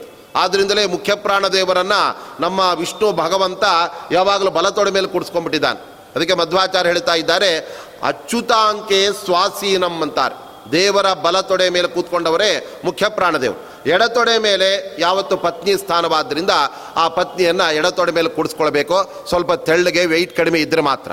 ಅದು ಬಿಟ್ಟು ವೆಯ್ಟ್ ಜಾಸ್ತಿ ಇದ್ದು ತೊಡೆ ಮೇಲೆ ಕೂಡಿಸ್ಕೊಂಡ್ಬಿಟ್ರೆ ಫ್ರ್ಯಾಕ್ಚರ್ ಆಗಿ ಕೊನೆಗೆ ಆಫ್ ಅಲ್ಲ, ಆಸ್ಪತ್ರೆಗೆ ಹೋಗ್ಬಿಡಬೇಕಾಗತ್ತೆ. ಆದ್ದರಿಂದ ಅಂತಹ ಪತ್ನಿಯ ಸ್ಥಾನವೇ ಎಡಭಾಗವಾದ್ದರಿಂದ ಆ ಎಡಭಾಗವನ್ನು ಏರಿ ಕೂತವಳೆ ವರಾರೋಹ ಅಂತ ಲಕ್ಷ್ಮೀದೇವಿಗೆ ಆ ಹೆಸರು ಬಂದಿದೆ. ವರಾರೋಹ. ಆನಂತರದಲ್ಲಿ ಮತ್ತೊಂದು ಹೆಸರು ಹರಿವಲ್ಲಭ. ಭಗವಂತನಿಗೆ ಅತ್ಯಂತ ಪ್ರಿಯಳಾದವಳು. ಅಂದರೆ ದೇವರಿಗೆ ಪ್ರಿಯರಾದವರು ಬೇಕಾಷ್ಟು ಜನ ಇದ್ದಾರೆ. ಆದರೆ ಲಕ್ಷ್ಮೀದೇವಿಯನ್ನು ಭಗವಂತ ಎಷ್ಟು ಪ್ರೀತಿ ಮಾಡಿದ್ದಾನೆ ಅಂದರೆ ಕೊನೆಗೆ ಅವಳನ್ನೇ ಮದುವೆ ಮಾಡ್ಕೊಂಡ್ಬಿಟ್ಟಿದ್ದಾನೆ. ಆದರೆ ತನಗೋಸ್ಕರ ಅಲ್ಲ, ಲಕ್ಷ್ಮೀದೇವಿಗೋಸ್ಕರ. ಅಷ್ಟೇ ಅಲ್ಲ, ಎಲ್ಲ ಬ್ರಹ್ಮಾದಿ ದೇವತೆಗಳಿಗೋಸ್ಕರ. ಬ್ರಹ್ಮಾದಿ ದೇವತೆಗಳು ಹೇಳ್ತಾ ಇದ್ದಾರೆ, ಸ್ವಾಮಿ, ನೀನೇನು ನಮಗೆ ತಂದೆಯಾಗಿದೆಯಾ ಆದರೆ ನಮಗೆ ತಾಯಿ ಯಾರು? ಆದ್ದರಿಂದ ನಮಗೆ ಜಗತ್ತಿಗೆಲ್ಲ ಒಂದು ತಾಯಿಯನ್ನು ಕೊಡು ಅಂತ ಹೇಳಿದಾಗ ತಕ್ಷಣದಲ್ಲಿ ಭಗವಂತ ಲಕ್ಷ್ಮೀದೇವಿಯನ್ನು ಸಮುದ್ರ ಮಥನದ ಸಂದರ್ಭದಲ್ಲಿ ಅವತಾರ ಮಾಡೋದಕ್ಕೆ ಅಪ್ಪಣೆ ಮಾಡಿದ. ಆ ಸಮಯದಲ್ಲಿ ಲಕ್ಷ್ಮೀದೇವಿಯನ್ನು ತಾನು ಮದುವೆ ಮಾಡಿಕೊಂಡು ಬ್ರಹ್ಮಾದಿ ದೇವತೆಗಳಿಗೆಲ್ಲ ತಾಯಿಯನ್ನು ದೇವರು ಕೊಟ್ಟಿದ್ದಾನೆ. ಆದ್ದರಿಂದ ದೇವತೆಗಳಿಗೆ ತಾಯಿ ಬೇಕು ಅನ್ನೋದಕ್ಕೋಸ್ಕರ ಭಗವಂತ ಲಕ್ಷ್ಮೀನ ಮದುವೆ ಮಾಡಿಕೊಂಡಿದ್ದೇ ಹೊರತಾಗಿ ತನಗೆ ಹೆಂಡತಿ ಬೇಕು ಅಂತ ಅವನ ಮದುವೆ ಮಾಡಿಕೊಂಡಿದ್ದಾನೆ. ಅನೇಕರು ಮೊದಲ ಹೆಂಡತಿ ಸತ್ತು ಹೋದರೆ ಇನ್ನೊಂದು ಮದುವೆ ಮಾಡ್ಕೊಳ್ತಾ ಇರ್ತಾರೆ. ಯಾಕೆಂದರೆ ತಮಗೆ ಬೇಕು ಅಂತ. ಮಕ್ಕಳಿಗೆ ಬೇಕು ಇನ್ನೊಬ್ಬ ತಾಯಿ ಅಂತಲ್ಲ ಅವರಿಗೆ. ಆದರೆ ಭಗವಂತ ಸ್ವರಮಣ ಅವನಿಗೆ ಲಕ್ಷ್ಮೀದೇವಿಯಿಂದ ಆಗಬೇಕಾದದ್ದು ಏನು ಕೂಡ ಇಲ್ಲವೇ ಇಲ್ಲ. ಆದರೆ ದೇವತೆಗಳಿಗೆ ಒಬ್ಬ ತಾಯಿ ಇಲ್ಲ ಅಂದರೆ ಹೇಗೆ? ಒಬ್ಬ ಹುಡುಗ ಬೆಳಿಬೇಕು ಅಂತ ಆದರೆ ಅವ ಆ ಹುಡುಗನಿಗೆ ತಂದೆ ಇದ್ದರೆ ಎಷ್ಟು ಮುಖ್ಯವೋ ಅದೇ ಥರ ತಾಯಿಯು ಕೂಡ ಇರಬೇಕು. ತಾಯಿಯ ಪೋಷಣೆಯಲ್ಲೂ ಕೂಡ ಬೆಳಿಬೇಕಾಗತ್ತೆ. ಅದರಂತೆ ನಮಗೆಲ್ಲ ಜಗತ್ತಿಗೆ ಲಕ್ಷ್ಮೀದೇವಿಯಂತಹ ತಾಯಿಯನ್ನು ಕೊಡೋದಕ್ಕೋಸ್ಕರ ಭಗವಂತ ಅವಳನ್ನು ಅಲ್ಲಿ ಮದುವೆ ಮಾಡಿಕೊಂಡಿದ್ದಾನೆ. ಆ ದೇವರಿಗೆ ಅತ್ಯಂತ ಅವಳು ಪ್ರಿಯಳಾಗಿದ್ದಾಳೆ. ಹರಿವಲ್ಲಭ ಅನ್ನೋದು ಕೂಡ ಅವಳ ಇನ್ನೊಂದು ಹೆಸರಾಗಿದೆ. ನವಮಂ ಶಾರ್ಗಿಣಿ ಪ್ರೋಕ್ತ. ಶಾರ್ಂಗ ಎಂಬತಕ್ಕಂಥ ಧನಸ್ಸನ್ನು ಲಕ್ಷ್ಮೀದೇವಿ ಕೂಡ ಹಿಡಿದಿದ್ದಾಳೆ. ಆದ್ದರಿಂದ ಸತ್ಯಭಾಮೆಯಾದಾಗ ದೇವರು ಅವಳನ್ನು ಕರ್ಕೊಂಡು ನೇರವಾಗಿ ಪ್ರಾಗ್ಜ್ಯೋತಿಷಪುರಕ್ಕೆ ಅಸ್ಸಾಂ ಆ ದೇಶಕ್ಕೆ ಹೊಟ್ಟೋಗ್ಬಿಟ್ನಂತ ಏಕೆಂದರೆ ಅಲ್ಲಿ ನರಕಾಸುರ ಆಳ್ವಿಕೆಯನ್ನು ನಡೆಸ್ತಾ ಇದ್ದ. ಅವನನ್ನು ಸಂಹಾರ ಮಾಡಿಸುವುದಕ್ಕೋಸ್ಕರ ಸತ್ಯಭಾಮೆಯನ್ನೇ ಅಲ್ಲಿ ಕರ್ಕೊಂಡು ಹೋಗಿದ್ದಾನೆ ದೇವರು. ತನ್ನ ಕೈಯಲ್ಲಿದ್ದಂತಹ ಶಾರ್ಗ ಧನಸ್ಸನ್ನು ಸತ್ಯಭಾಮೆಗೆ ಕೊಟ್ಟಾಗ ಅವಳ ಬಿಲ್ಲಿನ ಹಗ್ಗವನ್ನು ಎಳೆದು ಅದಕ್ಕೆ ಬಾಣ ಹೂಡಿ ನರಕಾಸುರನ ಸಂಹಾರವನ್ನೇ ಮಾಡಿಬಿಡ್ತಾ ಇದ್ದಾಳೆ. ಆದ್ದರಿಂದ ಆ ಸಂದರ್ಭದಲ್ಲಿ ಲಕ್ಷ್ಮೀದೇವಿ ಕೂಡ ಭಗವಂತನ ಆ ಶಾರ್ಗ ಧನಸ್ಸನ್ನು ಆಕೆ ಹಿಡಿದಿದ್ದಾಳೆ. ಅದರಿಂದ ಅವಳಿಗೆ ಶಾರ್ಗಿಣಿ ಅಂತ ಆ ರೀತಿಯಾಗಿ ಹೆಸರು ಬಂದಿದೆ. ಮತ್ತು ದಶಮಂ ದೇವದೇವಿಕಾ, ಎಲ್ಲ ದೇವತೆಗಳಿಗೂ ಕೂಡ ಶ್ರೇಷ್ಠಳಾದ ದೇವಿಯಾಗಿದ್ದಾಳೆ. ಅದೇ ಥರ ಹನ್ನೊಂದನೆಯದು ಮಹಾಲಕ್ಷ್ಮಿ ಅಂತ ಒಂದು ಹೆಸರು. ಲಕ್ಷ್ಮೀದೇವಿಯ ಹಲವು ಹೆಸರುಗಳೆಲ್ಲ ಬೇರೆ ಬೇರೆ ಭಗವದ್ ರೂಪಗಳಿಗೆ ಪತ್ನಿಯ ಸ್ಥಾನದಲ್ಲಿದೆ. ಆದ್ದರಿಂದ ಭಗವಂತ ಹರಿ ಅಂತಾದಾಗ ಅವನ ಹೆಂಡತಿ ಹರಿಣಿ ಅಂತ ಲಕ್ಷ್ಮೀದೇವಿ ಆಗಿದ್ದಾಳೆ. ಅದೇ ಥರ ಭಗವಂತ ನರಸಿಂಹನಾಗಿ ಅವತಾರ ಮಾಡಿದಾಗ ಅವನ ಮಡದಿ ಆವಾಗ ಲಕ್ಷ್ಮೀದೇವಿ ಮಹಾಲಕ್ಷ್ಮಿ ಅಂತ ಹೆಸರಿನಿಂದ ಬಂದಿದ್ದಾಳೆ. ಆದ್ದರಿಂದ ಮಹಾಲಕ್ಷ್ಮಿ ಎಂಬುದು ನರಸಿಂಹದೇವರ ಪತ್ನಿಯಾದ ಲಕ್ಷ್ಮಿಯ ಒಂದು ರೂಪದ ಹೆಸರಾದ್ದರಿಂದ ಅದು ಕೂಡ ಹನ್ನೊಂದನೆಯದು ಮಹಾಲಕ್ಷ್ಮಿ ಅಂತ ಒಂದು ಹೆಸರು. ಆಮೇಲೆ ಲೋಕಸುಂದರಿ, ಜಗತ್ತಿನಲ್ಲೇ ಪರಮ ಸೌಂದರ್ಯವನ್ನು ಕೂಡ ಪಡೆದಿರತಕ್ಕಂಥವಳು ಆ ಲೋಕಸುಂದರಿ ಆಗಿದ್ದಾಳೆ. ಹೀಗೆ ಹನ್ನೆರಡು ಹೆಸರುಗಳಿಂದ ನಾವು ಲಕ್ಷ್ಮೀ ದೇವಿಯನ್ನು ವಿಶೇಷವಾಗಿ ನಾವು ಧನುರ್ಮಾಸದ ಆಚರಣೆ ಮಾಡುವಾಗ ಅಲ್ಲಿ ಪೂಜೆಯನ್ನು ಮಾಡಬೇಕು. ಆಮೇಲೆ ಈ ದಧಿ ಜೊತೆಗೆ ಅಂದರೆ ಮೊಸರಿನ ಜೊತೆಗೆ ನಾವು ಮಹಾಲಕ್ಷ್ಮೀ ದೇವಿಗೂ ಕೂಡ ಆ ಮುದ್ಗಾನ್ನವನ್ನು, ಹುಗ್ಗಿಯನ್ನು ನಾವು ನೈವೇದ್ಯ ಮಾಡಿ ಪ್ರಾಣದೇವರಿಗೂ ಕೂಡ ಅದನ್ನು ನಾವು ಸಮರ್ಪಣೆ ಮಾಡಿದಾಗ ಅದರಿಂದ ಮುಖ್ಯ ಪ್ರಾಣದೇವರು, ಅನಂತರದಲ್ಲಿ ಲಕ್ಷ್ಮೀದೇವಿ, ಭಗವಂತ ಇವರೆಲ್ಲ ಸಂತೃಪ್ತರಾದಾಗ ಅವರು ತೃಪ್ತರಾದರೆ ನಮಗೆ ಸಕಲ ಭಾಗ್ಯಗಳನ್ನು ಕೂಡ ಅವರು ಕೊಟ್ಟು ಬಿಡ್ತಾ ಇದ್ದಾರೆ. ಆ ದೃಷ್ಟಿಯಿಂದ ನಾವು ತತ್ವಸುವಾಲಿ ಈ ಗ್ರಂಥದ ಪ್ರವಚನ ಸಂದರ್ಭದಲ್ಲಿ ಈ ಧನುರ್ಮಾಸದ ಆಚರಣೆಯ ಬಗ್ಗೆಯೂ ಕೂಡ ಕೇಳಬೇಕು ಅಂತ ಅನೇಕರು ಅಪೇಕ್ಷೆ ಪಟ್ಟದ್ರಿಂದ ಈ ಶಾಸ್ತ್ರಗಳು, ಧರ್ಮಶಾಸ್ತ್ರ ಹೇಗೆ ಅದರ ಬಗ್ಗೆ ಹೇಳುತ್ತೆ ಎಂಬುದನ್ನು ನಾವು ಸ್ವಲ್ಪ ಮಟ್ಟಿಗೆ ಕೆಲವು ಬಿಂದುಗಳನ್ನು ನಾವು ತಿಳ್ಕೊಂಡಿದ್ದೇವೆ. ಆದ್ದರಿಂದ ಇನ್ನೂ ಕೂಡ ನಮ್ಮ ಧನುರ್ಮಾಸ ಮುಗಿಯೋದಕ್ಕೆ ಕೆಲವು ದಿನಗಳೆಲ್ಲ ಇದೆ. ಆದ್ದರಿಂದ ಯಾರು ಇದುವರೆಗೆ ಧರ್ಮಾಸ ಆಚರಣೆ ಮಾಡಿಲ್ಲ, ಬೆಳಿಗ್ಗೆ ಬೇಗ ಎದ್ದು ದೇವರಿಗೆ ಹುಗ್ಗಿ ನೈವೇದ್ಯವನ್ನು ಮಾಡಿಲ್ಲ, ಅವರು ಅವಶ್ಯವಾಗಿ ಮಾಡಬೇಕು. ಕೊನೆಗೆ ದ್ವಾದಶಿ ದಿವಸವಾದರೂ ಕೂಡ ಅಲ್ಲಿ ಮಾಡೋದಕ್ಕೆ ಅವಕಾಶ ಇರುತ್ತೆ. ಹಾಗೆ ಮಾಡಿ ಮಾಸದ ಧರ್ಮದ ಆಚರಣೆಯಿಂದ ಭಗವಂತನ ಅನುಗ್ರಹವನ್ನು ನಾವು ಪಡೆಯೋಣ. ನಾಳೆ ದಿನ ಈ ಉಪನ್ಯಾಸ ಮುಕ್ತಾಯವಾಗ್ತಾ ಇದೆ. ಆದ್ದರಿಂದ ಇವತ್ತೇ ಆ ಫಲ ಸಮರ್ಪಣೆ, ನಾಳೆ ಒಂದು ದಿನ ಉಪನ್ಯಾಸ ಏಕಾದಶಿ ಮುಕ್ತಾಯ ಆಗ್ತದೆ